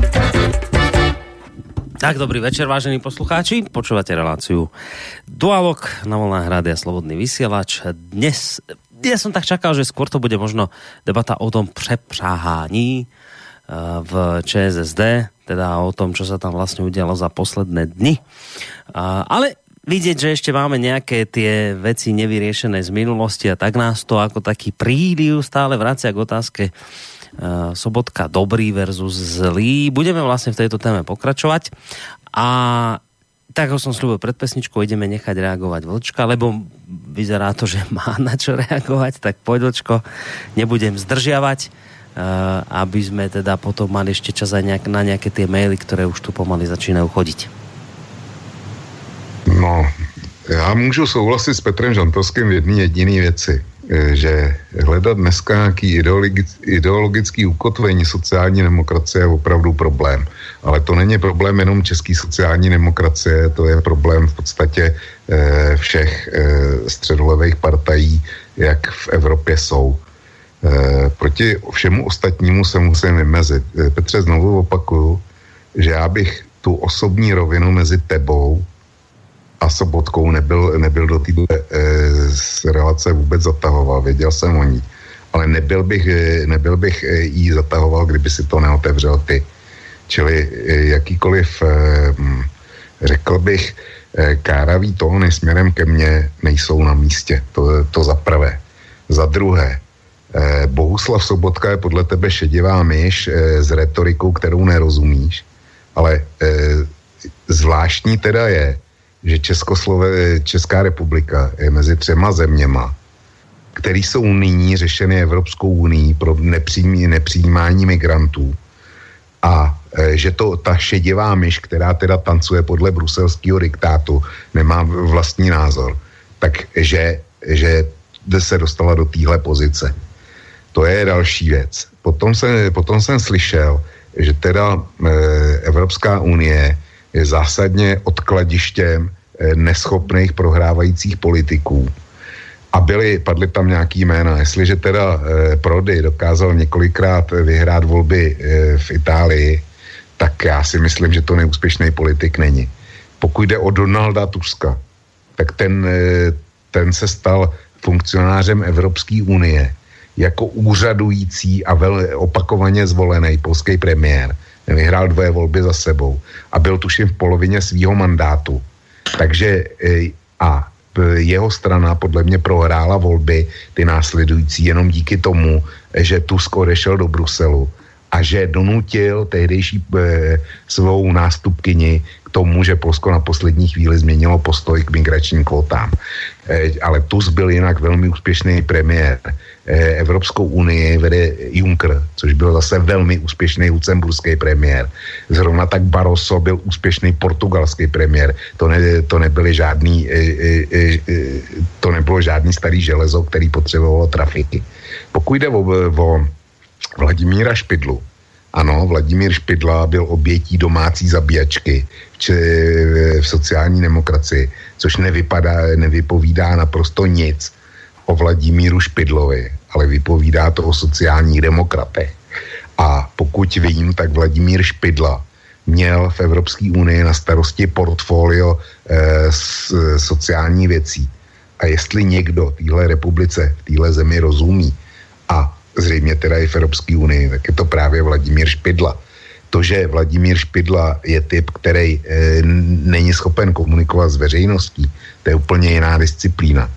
Eh, čili z toho, co si řekl, nesedí nic. Pak se musím vrátit k tomu, co si konstatoval, jak si o eh, ekonomické úspěšnosti vlády. To si, to si schrnul do výběru daní. Eh, já jsem uváděl, že mám před sebou celou paletu ekonomických vějířů. Počínajíc nezaměstnaností přes eh, inflaci, přes eh, HDP, přes průměrnou mzdu. A to jsou, to jsou rozhodující faktory, nikoli, nikoli výběr daní. Výběr daní je jedna ze specifických eh, disciplín, kterou musí eh, zvládat vláda. A ty jsi to podal tak, že jako teda ten Andrej Babiš. Výběr daní můžeš mít lepší, když například to děláš líp než ty všichni, všichni před tebou a zamezíš daňovým únikům. To je jedna cesta. A druhá cesta pro lepší výběr daní nebo vyšší výběr daní je to, že ti roste hospodářství. Zcela prokazatelně a měřitelně můžeme doložit, že roste hospodářství a vláda, vláda zvedla HDP za tu dobu, co se dostala k moci, asi o 16%, což je daleko, daleko víc, než eh, kdekoliv tady v našem okolí, snad s výjimkou Slovenska. Slovensko teda bohužel jsem nestihl propočítat, ale takhle to vypadá. A ujišťuju tě, že na růstu HDP má ministerstvo financí, pokud náhodou nedá návrh na snížení daní, což nedalo, tak ne, nemá naprosto žádnej, e, e, žádnou zásluhu. Takže je to záležitost vlády. Já neříkám, že to je záležitost pouze Sobotky nebo pouze e, ministrů průmyslu a místního rozvoje a tak dále a tak dále. Já říkám, že to je, že to je zásluha vlády. Jejím, členem je Andrej Babiš taky. A znova opakuju, Bouslav Sobotka Jo, pak tam byla další věc. Ty si, ty si říkal, že e, přece Sobotka nemusel do té do vlády s Babišem mít. Ona tady jiná vláda sestavitelná nebyla. Andrej Babiš před volbama jasně prohlásil, že ODS a TOP 09 pro něj nejsou partneři, KSČ taky ne. Takže jiná vláda k sestavení nebyla. A v téhle zemi od roku 90, co došlo, e, co došlo k převratu a byly nějaké volby, tak vítěz voleb vždycky sestavoval vládu, pokud byl schopen dát dohromady 101 koalici. V roce 2010 se tak nestalo, protože, eh, protože Paroubek byl vyšachovaný eh, jaksi pravicovým trojlístkem, tak přestože vyhrál volby, tak ho nikdo nepozval k jednání. A v roce 98, to je druhý případ, kdy vítěz voleb nesestavoval vládu, což byl Václav Klaus, jestli se pamatuju. Ten mohl sestavit vládu na 103, kdyby byl bejval ochoten eh, jak si akceptovat, že vládu bude sestavovat ODS, US a KDU ČSL bez Václava Klauze. Protože tato podmínka byla, byla neakceptovatelná, tak se dostal na forhont Miloš Zeman. Ale jinak vždycky ten eh, vítěz vole, pokud měl 101, tak se stavoval, voleb, eh, se stavoval vládu. A tvrdím, že v roce 2013 zde žádná jiná myslitelná vláda nebyla. Takže tolik, eh, to je to, čím bych já zatím skončil. Hmm. Petře? Tak já jenom několik eh, takový drobný opravník obecně oblíbených omylů. Jak říkával uh, můj oblíbený spisovatel Ludvík Souček, tak kdo si nalistuje životopis Romana Prodyho, tak zjistí, že byl uh, takzvaně úspěšným premiérem dvakrát a to vždy na dva roky. Po dvou letech musel rezignovat. Pro neúspěch v Itálii je mimochodem volební období pětileté. To jen tak pro zajímavost. Ano, takže jeho úspěšnost je dána uh, vždycky dvou pětinovým dvou pětinovým, dvou pětinovou schopností udržet mandát. Když se podíváme na, na podobné informace o panu Barosovi, Eh, tak eh, kromě pro nás eh, obzvláště zajímavé informace, že pan Barroso byl předsedou, předsedou Federace studentů marxistů leninistů, posléze maoistické portugalské komunistické strany pracujících revolučního hnutí strany proletariátu. A když tahle ta jeho marxistická strana maoistická neuspěla, tak vstoupil do sociální demokracie a tam dělal v roce od roku 1980 kariéru a byl, eh, byl v čele vlády také dva roky od 6. dubna 2002 do 12. července 2004. Takže toliko k úspěšným politikům v, v, v čele eh, Evropské unie. Dál se k tomu opravdu snad vyjadřovat nechci. Eh, já bych jenom odpověděl na tu původní velkou otázku, proč teda, jaké mám vysvětlení na to, že Evropská unie teď vyhlašuje nějaké sankce vůči, eh, vůči České republice, nebo proč jsme mezi třemi eh, odpadlíky kvůli migrantům. No, protože tady nějací čeští politici měli nějakou retoriku, která je zdůvodnitelná velice snadno. Za pár měsíců jsou volby. A protože kdo dneska četl média, tak vidí, že nejnovější výzkum ukázal, že dvě třetiny české populace jsou proti umístěvání migrantů na českém území. No, takže sociální demokracie samozřejmě nemůže prosazovat, e, prosazovat umístěvání migrantů na českém území, chce v těch volbách aspoň zachovat ty zákony zachování hmoty. Eh, aby, aby nedostala záporná procenta. To by bylo docela trapné. Ale zase by to bylo originální, aspoň by vstoupili do Guinnessovy knihy rekordů. Leč dosti, dosti ironie. Eh, samozřejmě, že to je jenom předvolební, předvolební trik. Eh, ono se tyhle všechny, tyhle ty evropsko administrativní triky táhnou strašný měsíce a když se náhodou povede sociálním demokratům, aby dál vládli po, po říjnových volbách, ve vládě všichni proti Babišovi, což se jim nakonec může stát, že jo, předsedou té vlády může být nakonec pan Klausek třeba nebo pan Fiala jako koncenzuální akademik, jo, a ty tam budou sociální demokraté, občanští demokraté, TOP no a je všichni proti Babišovi, možná tam nebude Okamura, abych teda byl spravedlivý, eh, tak, eh, tak aby dali teda tu 101 proti Babišovi, No tak, je, tak se hm, počkejme si na ten říjen nebo listopad, jak se budou vyvíjet naše, naše Eh, vztahy České republiky vůči eurounijním direktivám nejenom ve věci migrace, ale ve, vě, ve věcích jakýchkoliv jiných.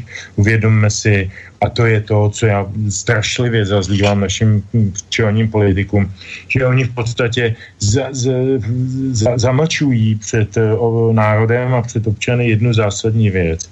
My jsme podepsali Lisabonskou smlouvu, Eh, podepsal ji ODS. Tohle jsem viděl v televizi, jak si kroutil Martin, Marek Benda, eh, když mu pan Takáč nebo který moderátor pokládal takovou velice nepříjemnou otázku. A pane poslanče, co pak vy jste pro Lisabonskou smlouvu nehlasoval? A teď Marek Benda říkal, no ale to byla jiná situace. A to víte, ta politika to je taková složitá věc a ona je vždycky dána tou časovou dimenzí. A takovýhle keci tam vedl, tak, eh, tak eh, samozřejmě, že v té Lisabonské smlouvě je partiku sdílené odpovědnosti. A sdílená odpovědnost znamená, že eh, ať bude naše reprezentace křičet, jak bude křičet, tak když se prostě Evropská unie rozhodla většinově, že se ty migranti budou rozdělovat podle nějakého klíče, tak se prostě rozdělovat budou. Kdyby jsme postavili na hranice e, chlapy s, s halapartnama, to je prostě nesmysl, to je hra na voliče a je velice nepoctivá.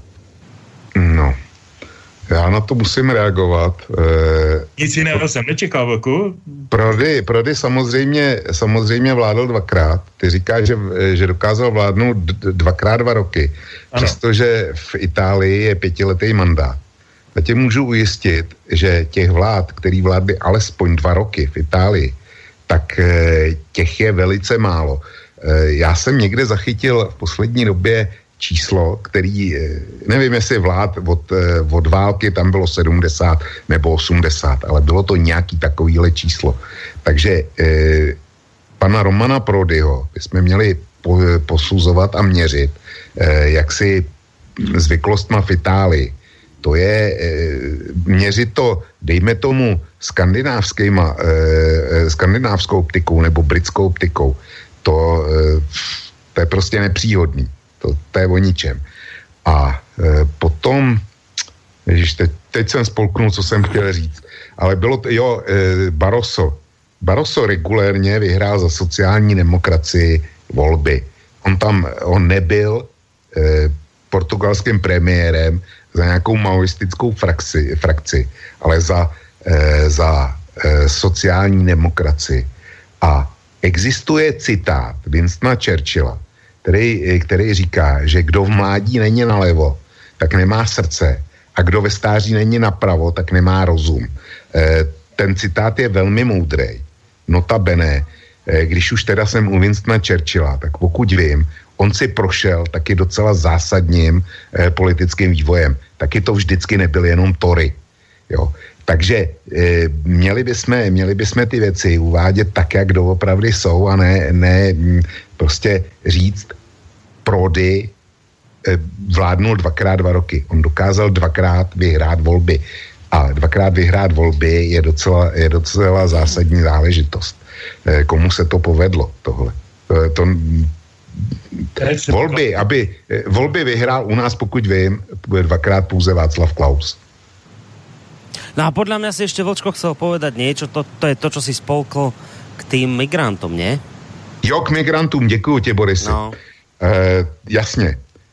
My, znova opakuju, tvrdý číslo není retorika, že po volbách to může být všechno jinak. To samozřejmě může, já s tím počítám, že to asi bude jinak, protože souhlasím s tím, že když v Lisabonské smlouvě existuje mechanismus, který byl použit a vzniklo z něho nějaký řešení, tak to řešení bude protlačováno. Nicméně platí a tvrdý číslo je, že jsme za ty dva roky přijali 12, slovy 12 migrantů. To není o žádných řečech sociální demokracie. To je o tvrdém uplatňování Dublinu, to je o naprosto rigorózním uplatňování bezpečnostních prověrek to je o celkovém přístupu a platí, pro mě platí číslo 12. Nikoli v domněnky, jak to asi tak bude nebo může být. A mimochodem, eh, dovolil bych si připomenout citát Andreje Babiše z roku 2015, konkrétně ze září. Já ho teď budu parafrázovat, mm, ale dokázal bych ho najít, protože jsem ho nedávno použil, kdy říká, že eh, něco ve smyslu, že migranti budou vítanou pracovní silou, aby obsadili, obsadili volná místa v českém průmyslu. Dneska se Andrej Babiš bije v prsa a dělá ze sebe největšího bojovníka proti migrantům. Čili eh, jo a ještě jednu poznámku k eh, Lisabonské smlouvě. Možná, že už jsem to tady říkal. Ale jedním z nátlakových prostředků na přijetí Lisabonské smlouvy v České republice bylo například i veřejný předčítání Lisabonské smlouvy na Univerzitě Palackého v Olomouci, kterého se účastnila řada známých osobností, politiků, umělců a tak dál, kdy to, byl použité, kdy to bylo použito jako nátlakový ná, nástroj na Václava Klauze.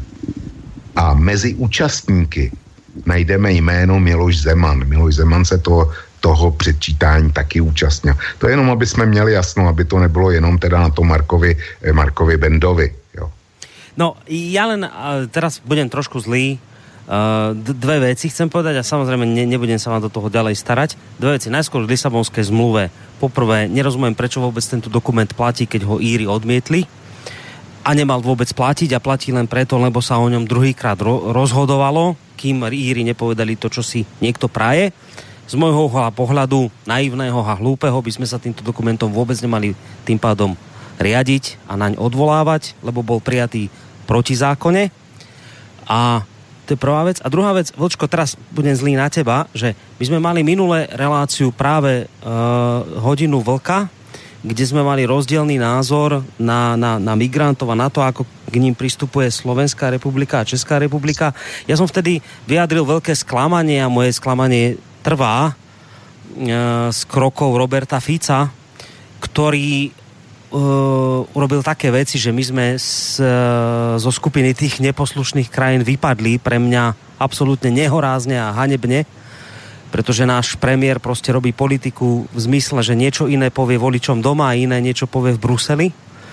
Ty si vtedy politiku nášho premiéra chválil v hodine vlka a naopak za istú nie celkom správnu politiku si označil uh, politiku vašu Česku.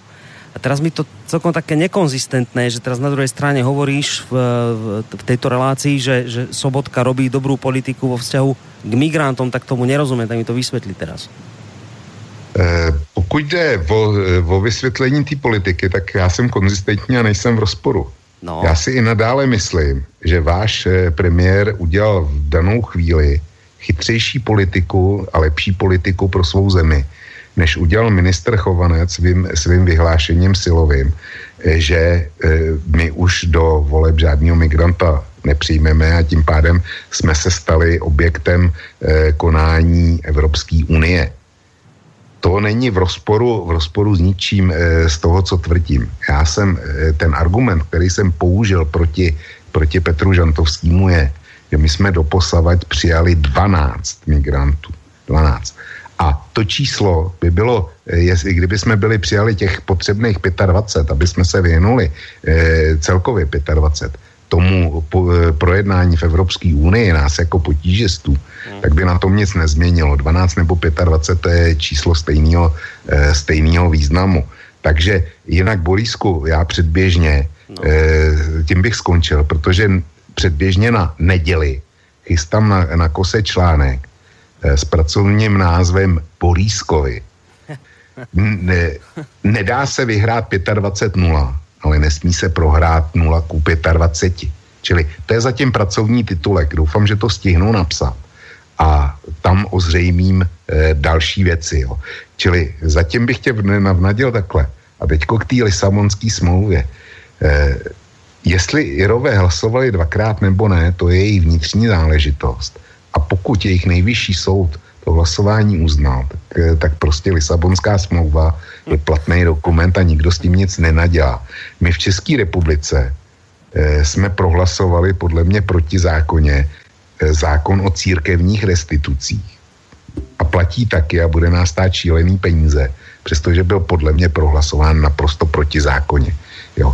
Ale e, můj dojem tady, e, prostě ne, e, ústavní soud to uznal, že, že hlasování je v pořádku, takže e, zákon o církevních restitucích platí v České republice a Lisabonská smlouva platí v Evropské unii. No ano, len a, a končím, naozaj končím, lebo nie je to relácia o mojich názoroch, len, len súd... Ale to je v pořádku, ale súd, že iste, do Ja neviem, že, vieš, ale, ale Európsky súd, keď na to príde, tak v tejto chvíli iste uzná aj to, že je v poriadku, že že, že Francúzsko nedodržiavalo fiskálny, e, fiskálne pravidla Európskej únie a že jeho, že, že jeho e, štátny dlh, alebo teda dlh v rámci HDP sa vyšpahal na, 9, na navyše 95% HDP, že dnes má Francúzsko dlh vyše 2 bilióny eur, že nedodržiavalo žiadne pravidla Európskej únie, že Európsky súd alebo nejaký súd o tom rozhodne, že to je v poriadku, ale ten istý Macron bude kritizovať vašu krajinu, našu krajinu, nejaké východné krajiny, že nepríjmame migrantov a hovorí o tom, že nás treba začať trestať, lebo lebo my sme tí, ktorí porušujú pravidla Európskej únie. Nie, nie, nie, nie pán Mekrom, vy ste tí, ktorí porušujete pravidla Európskej únie, pretože ste sa zadlžili neúmerne voči pravidlám, ktoré ste mali nadiktované, ale v konečnom dôsledku teraz je to vlastne tak, že, že, že my ťaháme za kračí koniec, lebo Macron niečo povedal. Lebo lebo súd rozhodol. Tak, tak, tak presne takýto istý súd rozhodoval aj o, aj o Lisabonskej zmluve a povedia, no ale vtedy to bolo v poriadku s Írskom. No nebolo to v poriadku s Írskom. Malo to byť tak, že keď proste jedna krajina povedala, že to odmieta, tak celá Lisabonská zmluva mala byť stopená a všetko iné, čo potom následovalo, je z môjho uhla pohľadu proste protiprávne. A ja, ja dodnes nejdem pochopiť, ako my sa vôbec môžeme nejakou Lisabonskou zmluvou riadiť, keď bolo povedané, že ak ju jedna krajina odmietne, tak nebude platiť a Íriu naozaj odmietli. Skutočne. A to, keď prišlo na druhé hlasovanie, to už bolo niečo, čo bolo mimo, mimo zákona, mimo pravidiel a len preto, lebo niekto povie, že to bolo v poriadku, tak to budeme brať, že to je v poriadku. Ja sa teraz, tá, tá moja otázka znie, prečo sme my takíto, že my, že my sa strašne dlžíme nejakých pravidiel, len keď sú proti nám, ale, ale na druhej strane, keď sa pravidel, keď, keď pravidla nedodržiavajú iní, tak sme schopní to ako blahosklone prijať. Keď, keď Francúzi nedodržia fiskálny rozpočet alebo niečo podobné a zadlžia sa neúmerne, tak, mm, tak nejak mávneme nad tým, nad tým plecami, ale, ale, ale my musíme dodržia, dodržiavať e, povinné kvóty a niečo podobné. E, však toto mne nejde do hlavy, že, že prečo ja mám teraz ako, ako obyvateľ V4 proste prijať to, že sa tu mám riadiť Lisabonskou zmluvou, ktorá podľa mňa nebola proste prijatá v súlade so zákonom. Opakujem, Íry hlasovali proti pre, ja sa nebudem týmto zákonom ďalej riadiť, pretože jednoducho pre mňa, ja, ja chcem kričať do sveta, že, že ste to proste prijali proti zákone. A toto je to, čo mňa na tomto celom štve, že, že tu vidím proste dvojaké metre, kedy veľkí si môžu dovoliť robiť to, čo, čo, čo malým nie je možné v žiadnom prípade e, proste robiť. Borisku, s, s tou Francí to je moje původní argumentace, to, co, to, co si citoval. A pokud jde o Lisabonskou smlouvu a její přijetí, v Irsku proběhl nějaký proces a je i z nějakého schvalování. Tobě se nemusí líbit, jak ten proces proběhl ale jediný, kdo ho může spochybnit, není nikdo ze Slovenska, není nikdo z Čech, není nikdo e, z Portugalska, ale ten, kdo ho mohl spochybnit, byli pouze a, jedině Irové. A jestliže v Irsku ke spochybnění nedošlo, tak ten jejich opakovaný souhlas platí a tím pádem platí i Lisabonská smlouva. A pokud jde o Francii, tam je problém jiný. E, Francie je člen eurozóny a zájem na vynucování pravidel, který e, jsou nutný pro to, aby stát byl členem eurozóny, je věcí států v eurozóně. A platí bohužel přísloví, a u Francie sedí víc než kdekoliv jinde, že pokud není žalobce, tak není ani soudce. E, je třeba se ptát, e, jestli takhle, ty máš problém s postavením vašeho premiéra Fica v oblasti, v oblasti migrace a tak dále. Kdyby se mu něco chtěl vyčítat, jemu, ale všem vládám, všem slovenským vládám od roku 2009, kdy Francie neplní maastrichtská kritéria, tak je to to, že slovenská vláda neza, nezažalovala Francii za neplnění přijatých závazků eurozóny.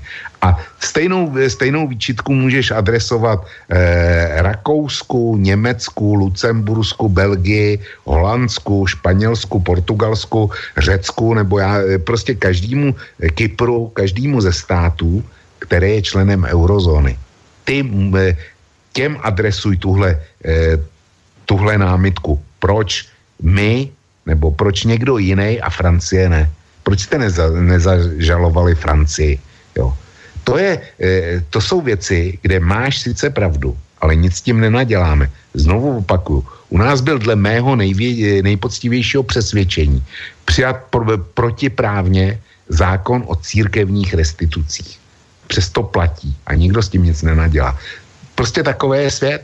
Svět není fér. Dobre, vravím, já, já nechcem.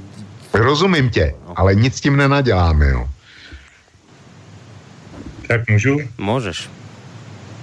Za chviličku bude písnička, takže no. já budu velmi stručný. Vemu to od konce. Velký říká, svět není fér. Je to pravda. Dál říká, nic s tím nenaděláme. To pravda není. Musíme se ozývat musíme mluvit. On má absolutní pravdu v tom, že celý zákon o církevních restitucích byl jedna velká pligna, jak se říká úplně eh, v Antecu a eh, bylo to všechno eh, přijímané za zákoně velice prapodivných a podezřelých okolností a výnosy nebo zisky z této transakce určitě neměl český národ, ale e, určité hospodářské a politické subjekty. To je všechno pravda. Ale e, kdybych přistoupil na to, co říká Vlk, že s tím nic nenaděláme, tak e, to zrušme tenhle pořád.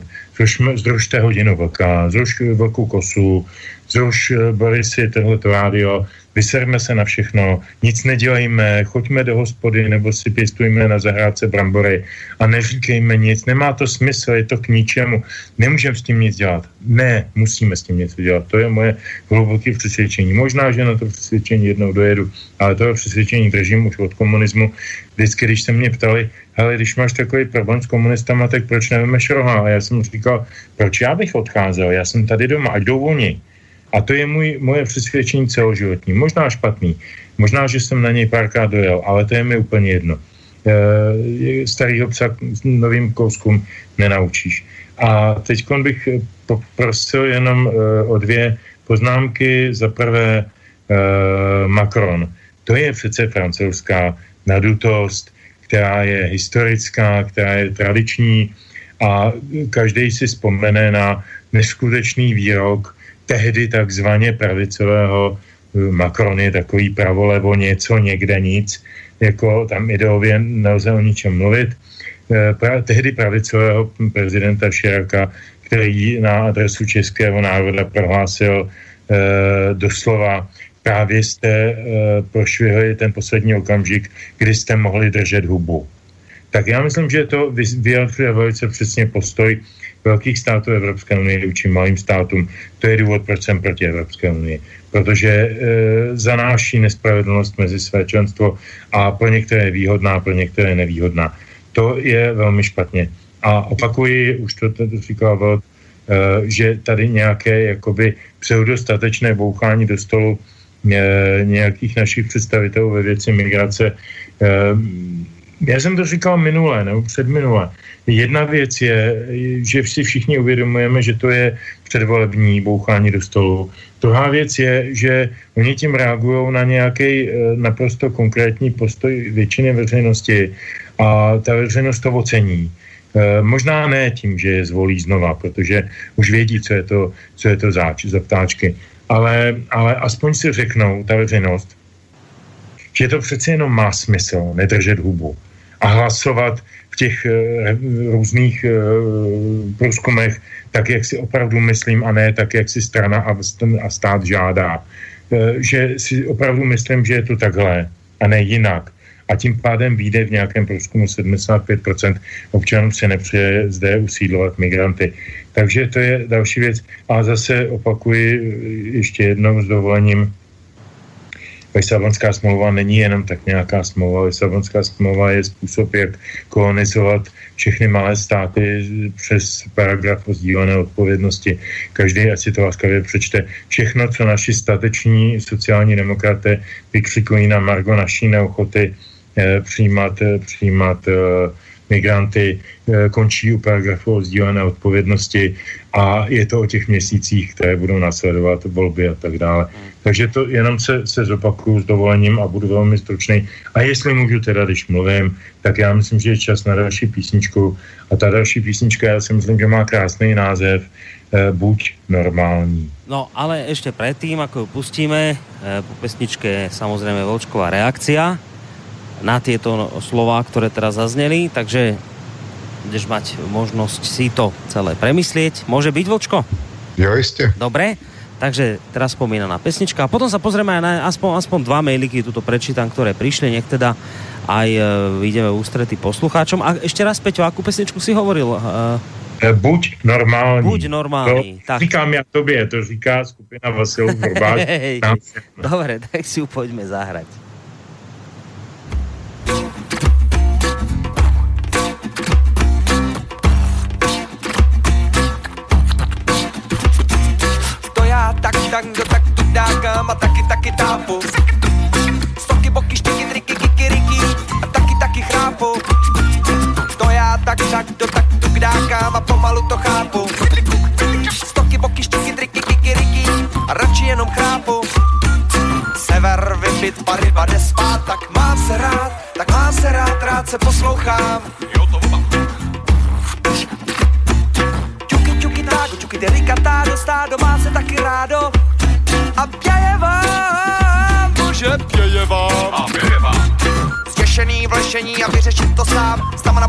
V ruce, v ruce utíkám k vám. Nebudu bát, než vákám, nejdu do práce, flákám se, flákám se. Country funk, fuck, fuck off, country funk, funk, break beat, pivo, break beat, tady break na cigáro.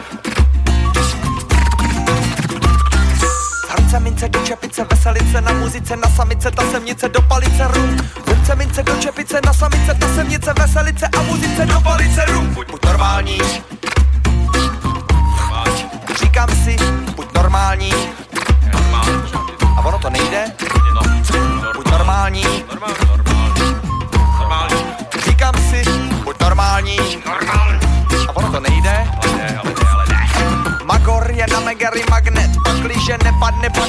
Čelist napadá halavala. Spíš pátne smírní být, milý být, pít, pít, pít, pít, či nebýt víc, pít a bude líp. Po tyči skáču, po tyči skotačím, měl bych jít holiči, všichni ty voliči, kaliči, huliči, je mi to upiči. Nejprv jsem kanec a zakrátko, potom jsem prasátko.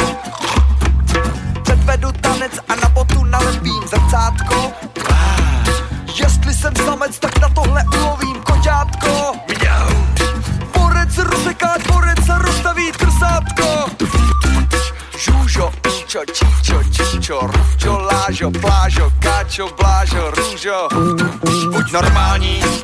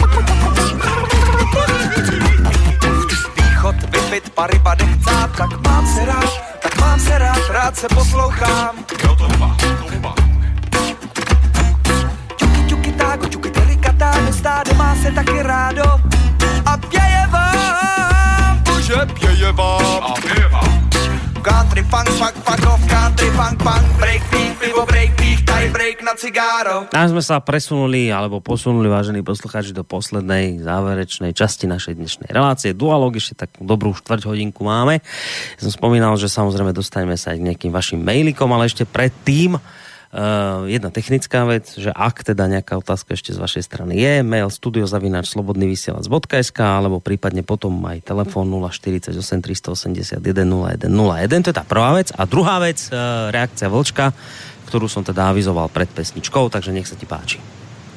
No, já jsem se domníval, že jsem se vyjádřil jasně, když jsem, když jsem na to, na ty tvoje námitky ohledně Lisabonské smlouvy a e, jaksi francouzského překračování maastrichtských kritérií uvedl náš vlastní český příklad zákona o církevních restitucích.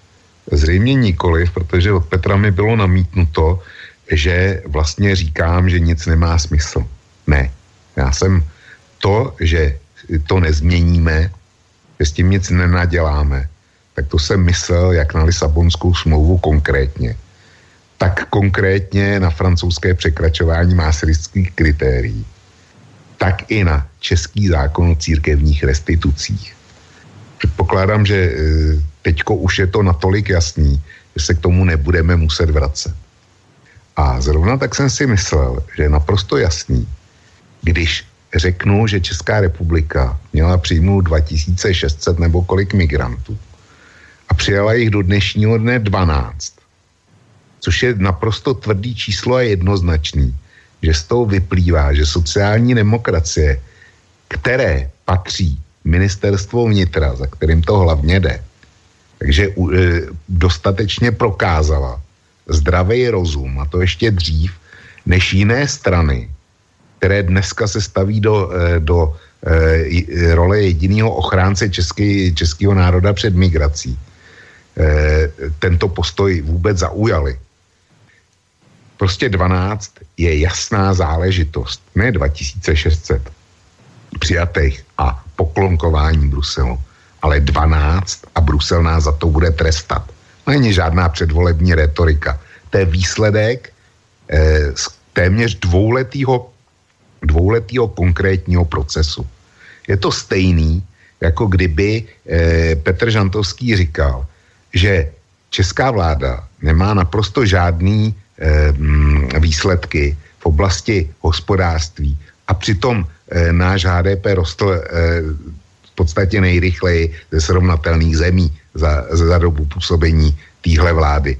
To jsou prostě jedna věc jsou čísla a druhá věc jsou dojmy, které se okolo toho vytváří.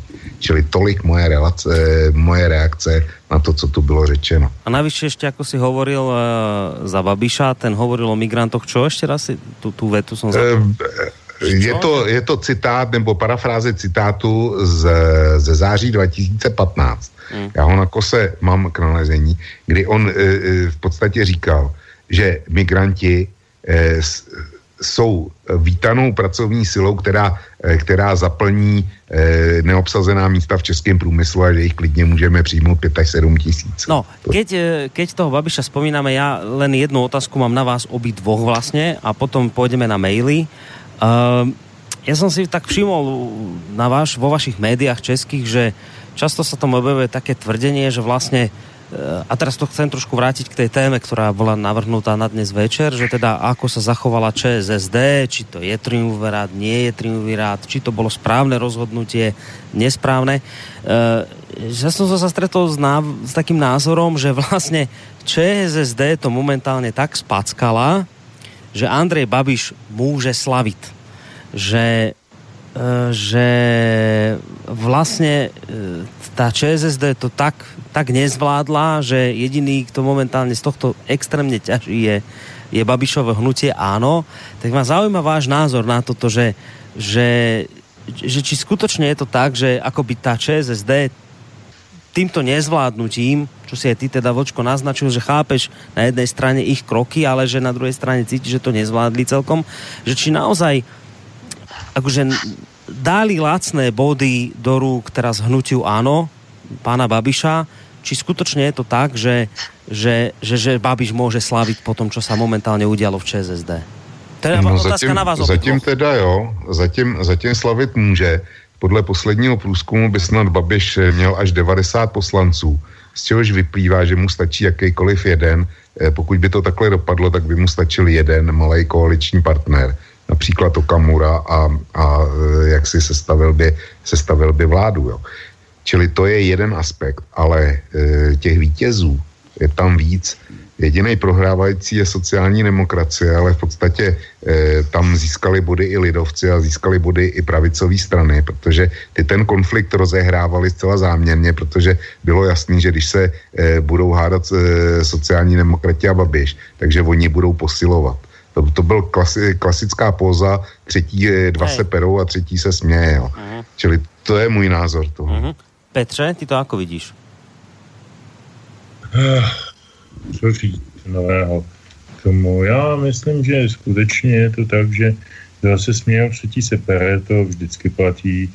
E, další e, souhlas s tím, že Babiš má důvod slavit, já bych přispěl možná do mlína jednou takovou historičkou poměrně nedávného data.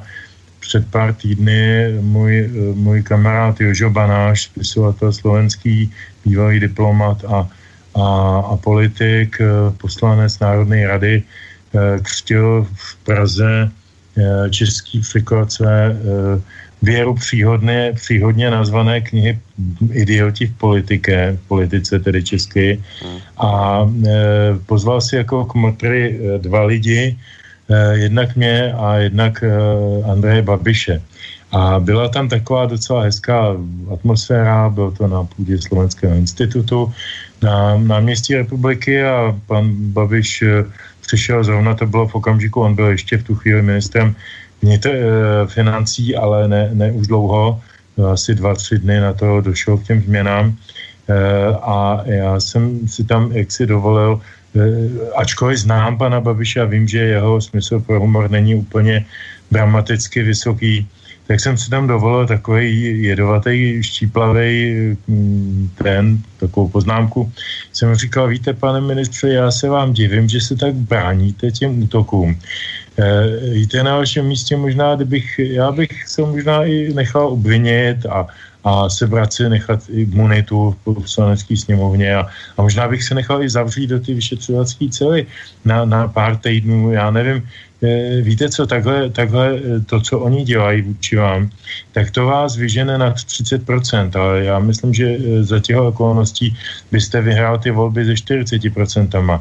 No musím říct, že všichni se smáli, kromě pana Babiše. Pan Babiš bere svoji při velice vážně a mně to bylo v tu chvíli jasný, že ten můj žertík nepřijal, nicméně jsem přesvědčený o tom, že to nebyl žertík, že to byla pravda.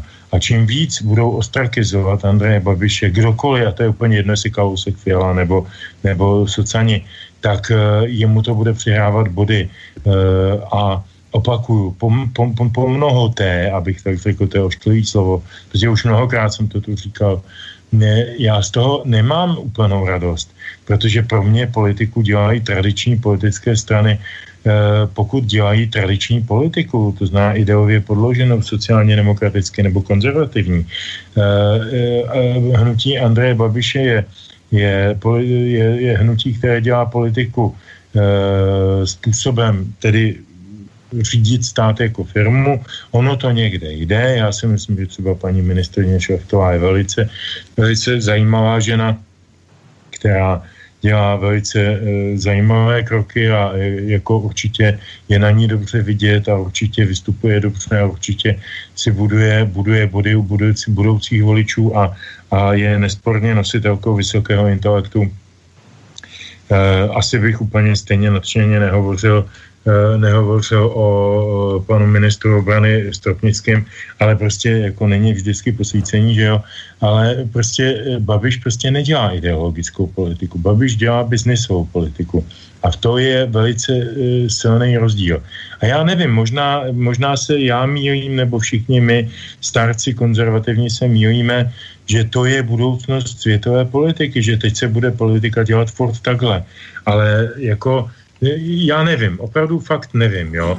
Ale mimochodem, když už jsme se teda bavili, a to moje poslední poznámka pro tuto chvíli, o těch, o těch uh, různých úspěšných a neúspěšných politicích, uh, tak jeden z těch, kteří vlastně zahájili uh, svoji politickou kariéru e, něčím podobným, jako je heslo dělat, e, řídit stát jako, jako firmu, byl onen už jmenovaný Silvio Berlusconi, italský premiér a Silvio Berlusconi, pokud e, mě paměť a internet neklame, tak byl ve funkci premiéra Italské republiky třikrát. A to prosím pěkně, v letech 94 a 95 dva roky, necelý dva roky, v letech 2001 až 2006 pět let, to znamená celé volební období, prosím pěkně, které je tam pětileté. A v letech 2008 až 2011, to, když to tak napočítám, tak je to zhruba necelé čtyři roky. Poté byl se sazen kvůli nějakým nějakým eh, obviněním eh, soudním a tak dále. Možná, že každý tu historku zná. Nicméně, jestliže se bavíme o tom, jestli Prody byl nebo nebyl úspěšný se svými dvakrát dvěma lety, tak teda, kdybychom byli úplně no, nominální a spravedliví, tak Berlusconi byl teda mnohem úspěšnější, sorry. A to neříkám, že je sympatičnější, lepší, politicky prozíravější a já nevím co, ale určitě má pan Babiš blíže k Berlusconimu než Prodymu. Tak jenom to uvádím v této souvislosti. Uh, ja by som k tomu mailu prešiel a potom samozrejme Vlčko môže reagovať aj na toto, aj na ten mail. Za svoju osobu musím podpořit názory pana Žantovského, přeji panu Vlkovi bezbolestné zažívání pádu sociálské žumpy. Dnes se ovšem odehrály daleko důležitější věci, než jsou problémy uh, Socanu a to, že Macron začína vystrkovat rúšky a v duetu s Merklovou začína hrát zlatého policajta. Dále zlého policajta, dále Bureš přednesl svou vizi na 30 let. To by mě ani tak nerozpálilo, ale ten bolševický estébák si vzal za vzor Tomáše Bati a to už je vrchol. Člověk, který byl součástí těch, co Baťovi e, zabavovali majetek a udělali z něj vykoristovatelskou stvůru, tak tento estébák si ho bere do své mordy. Ten, který k majetku přišel divokou privatizací, se chtěl řídit, e, se chtěl řadit po jeho bok. Toto je hnus velebnosti dnes vás dokonce nedoposlechnu, jsem realista a budu volit realisty. Pavel napísal z Velkých Losin. No, tak Pavlovi do Velkých Losin vzkazuju, že e, mi přijde poněkud nekonzistentní mail, kde mě přeje dobrý zažívání spádu socanský žumpy. A na druhé straně mu vadí Andrej Babiš, který vyhraje volby. To je, to je teda zvláštní, zvláštní postoj a já ho neumím, neumím uchopit. E, prostě pochopil bych ještě, kdyby mi někdo přál e, to, co mi přeje. A na druhé straně byl fandou Andreje Babiše. To by pro mě bylo konzistentní. Mm. Ale te, takhle ten mail neumím vzít. A k tomu, co já se vrátím teď k tomu, co říkal, e, co říkal Petr Žantovský. E, Berlusconi vládl třikrát, vládnul v těch letech, co Petr říkal. Nicméně byl nejméně třikrát odsouzen. A kdyby to nebyl Berlusconi za, za různý delikty, kdy řídil stát jako, jako firmu a řídil jí, eh, tím, řídil jí tak, že, že stál třikrát před soudem a třikrát byl odsouzený. A kdyby to nebyl zrovna Berlusconem, tam pokud vím, došlo k speciálním dohodám, že nešel sedět na tvrdo. Takže eh, na jedné straně máme teda neúspěšného Prodio, který ty volby vyhrál jenom dvakrát, ale eh, nikdy nestanul před soudem pro machinace, pro eh, daňový úniky a tak dál. A je to teda, eh, je to, neúspě, je to vzor neúspěšného premiéra z Troskotance a na druhé straně je teda úspěšný Berlusconi, který, který třikrát prohrál před soudem. Eh, takže to mi, to mi nějak e, nesedí tohle. Já, no. se, já se s tím neumím vyrovnat. Dobre, a dám ještě záverečný mail, který je vlastně akoby adresovaný vám obom. Odpověďte na ňa tým, potom sa vlastně rozlučíme a samozrejme záverečnou pesničkou. E, takže mail od Mira. Počúvam vás aj, e, to píše z Bosny a Hercegoviny, počúvam, počúvam vás aj tu. Vlk spomínal, že neexistuje zákon, ktorý by za sobotku v Čechách nejak nerezonoval. Ja som napriek tomu zachytil protesty a odhlásenie súdnej žaloby a ohlásenie súdnej žaloby proti tomuto zákonu. Môžu postoje v Českej republike hostia komentovať? Ďakujem a budem počúvať. No můžou, samozřejmě, že, že hosti můžou komentovat. Já se sice vyhýbám komentářům e, na slovenský témata, nicméně nevidím důvod, proč by někdo ze Slovenska nemohl komentovat českou politiku. Samozřejmě, že může. Jo, a ještě musím reagovat na, na jednu věc, kterou říkal Petr. E, Petr vidí budoucnost politiky v tom, že e, zkrátka státy budou řízeny jako firmy. Tak takovým klasickým případem kde to je dovedený do naprosté dokonalosti, kde je stát řízen jako firma, respektive jako několik firm, tak to vidíme na Ukrajině. Tam si to rozdělili oligarchové. A jestliže teda chceme, aby státy byly řízeny jako firmy, tak směřujeme na Ukrajinu. Tam se můžeme podívat, jak to dopadne. Tak, závěrečná reakcia aj na mail, aj na túto názor Vlčka od Petra Žantovského a zároveň, Peťo, aj potom môžeš hneď aj záverečnú pesničku ohlásiť. Já budu velmi stručný. Názor Vlka eh, srovnávat nás nebo naši současnost s Ukrajinou je to srovnávání Trabanta a Mercedesa při vší úctě k Ukrajině. To je nefér. To se prostě nedá, tak to není. Um, bavit se o Berlusconem otáz, uh, optikou nějaké, nějaké soudní pře nebo soudních pří, eh, je taky nefér prostě proto, že Itálie má nějakou svou mentalitu, nějak reaguje a každý stát má nějakou svou mentalitu.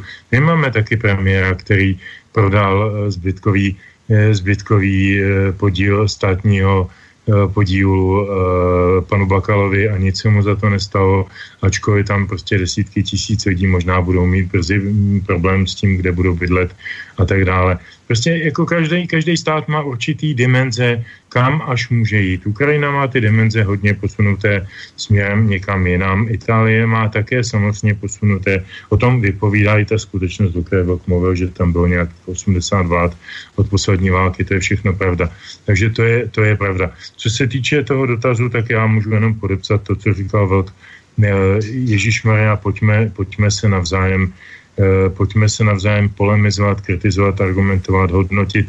Já vnímám, vnímám to, že prostě ty dva státy vedle sebe žijou a je není to jenom tím, že do Bratislavy jezdím, protože jsem tam zaměstnaný a mám to tam rád a mám tam hromadu přátel, nejenom v Bratislavě, ale prostě vnímám je jako opravdu bez frází bratrský a myslím si, že eh, je, je, mám určitý důvod trápit se Eh, z řady důvodů, které, nebo z řady motivů, který vidím na politické scéně Slovenska. Eh, a Slováci mají svatý právo strachovat se o nás, pokud chtějí. Když vidějí to, co se děje u nás. No, já myslím, že to byl taky hlavní důvod, proč jsme dě, začali dělat tenhle ten dualog, protože to eh, na rozdíl od toho, že Boris to vždycky uvede, jako že je to hlavně pro český posluchače, já bych byl strašně moc rád, aby to poslouchalo hodně slovenských posluchačů, protože eh, jim eh, to může přinést možná nějakou inspiraci. Hmm. Takže děkuji všem, kteří to poslouchají a děkuji všem, kteří nám napíšou, nebo nás kritizují, nebo nás sprdnou, nebo, nebo budou volit e, svobodné, nebo realistické, nebo nerealistické, nebo ne, já nevím, jaké. To je v pořádku, to je všechno v pořádku. Dokud se diskutuje, tak je demokracie. Jakmile se mlčí, tak je diktatura. A to nechcem. No, já do toho musím vstoupit. E, já jsem mluvil, já dneska nejsem zřejmě schopen e, tlumočit jednoduchý fakta. Ukrajinu jsem říkal, že tam Ukrajina je pro mě vzorem, jak to bude vypadat, když státy budou, budou řízeny jako firmy. Čili jestliže my jsme dneska v eh, pozici Mercedesu, tak eh, tím se dostaneme do pozice za čas do pozice ukrajinského Trabanta. To je jedna věc. Když tady bylo řečeno, znova naraženo na případ zbytkový privatizace OKD, tak eh, musím na to kontrovat slovy, že máme prezidenta, který zbytkově privatizoval Mosteckou uhelnou do ruky pana Koláčka a spol. Což je úplně stejný případ. Takže já si myslím, že bychom se měli držet zejména faktů. myslím, že se držíme zejména faktu. Já mě nazvyho z tvého dnešního roku eh, povídání jedno jediné. Když si teď pět minut před koncem řekl, že já tady pléduju pro to, aby se stát řídil jako firma. Ne, já to v žádném případě nepleduju. Já jsem řekl, že se obávám, že to tak může dopadnout. Ale už mě znáš dost dlouho a mm, posluchači, čtenáři a mnozí, co mě znají, dobře vědí, že jsem zastáncem absolutně jiného modelu demokracie a to je model standardních ideologických stran. Rozhodně ne model eh, model manažerského, inženýrského a jakéhokoliv jiného řízení. Takže sorry, tohle neberu. Jestli můžu teda si vzít, jestli Vlk nemá nutnou potřebu uh, na toho reagovat, tak bych jenom ohlásil, uh, poslední písničku se jmenuje Maliny, je to z posledního uh, singlu kapely Vasilu Rubáš a je taková docela hezká nakonec. No, tak Malinami sa rozlúčime. Ja vám obom mládežníkom ďakujem za dnešnú reláciu. Vlčkovi z portálu Kosa, Vlkovo bloguje. Vlčko, maj sa pekne, ahoj. Nápodobně všem dobrou noc a pěkný víkend. Děkuji pěkně a pěkný víkend aj tebe, Peťo. Maj sa do počutia.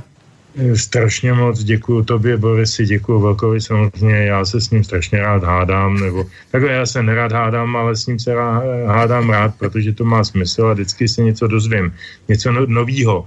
A já se strašně rád hádám s lidma, ze kterými si, od kterých si něco dovím a Velky je nositelem spousty zajímavých informací a cených, takže já no. všem doporučuji četbu jeho, jeho webu a rád ho poslouchám, i když s ním často nesouhlasím. Takže děkuji velkou a hlavně děkuji všem posluchačům a posluchačkám. Tak sama je. Ty pekne to bol Petr Žantovský, vysokoškolský pedagog a, a mediálny analytik a pekný zvyšok večera vám praje z Bansko-Bystrického štúdia Boris Koroni. Do počutia.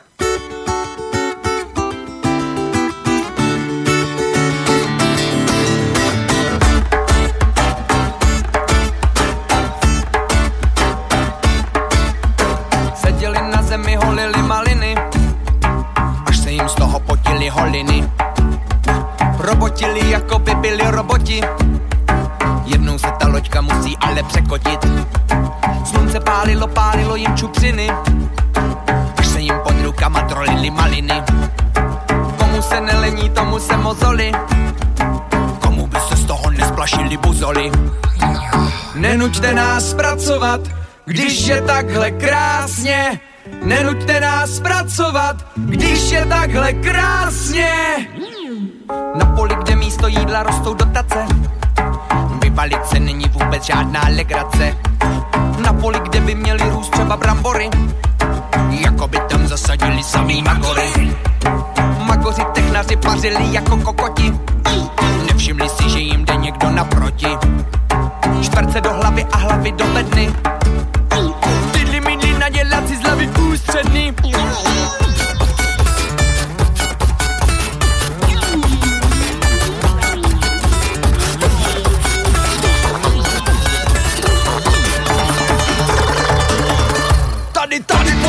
České republiky vyženeme, vyženeme maniaky z narkotiky. Mama, mama, mama, máme slavy napuštěné anaboliky. Ty vole, kopej ty dobytky do sanitky.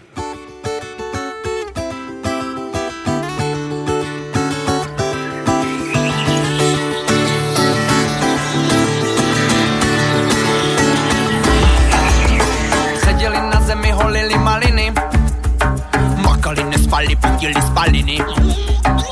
Robotili, protože to byli roboti. Roboti, roboti, vodozvíc než kokoti. Provádějí příkazy, neznají důvody. Jen dokud jim něco nenakazí obvody. Ve vzduchu zapířili věry svobody. Roboti zachtěli navštívit jeho hospody. Nenuďte nás pracovat, když je takhle krásně. Nenuďte nás pracovat, když je takhle krásně.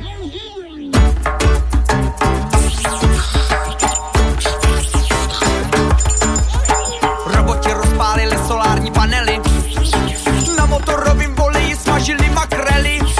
Roboti mají hlavy jako činely, na louce začali krutě pařit mototechno. Taniny, taniny, taniny, taniny, taniny. Roboti tančí jako vyšlapali na mini rezonuje hudba z měsíce. Za kopcem se rýsují helmy a čepice. Naše, naše policie České republiky nedostává, nedostává žádné lekce robotiky na na na na na na nasekáno dostává od elektroniky. Ty vole, kopej ty dobytky do sanitky.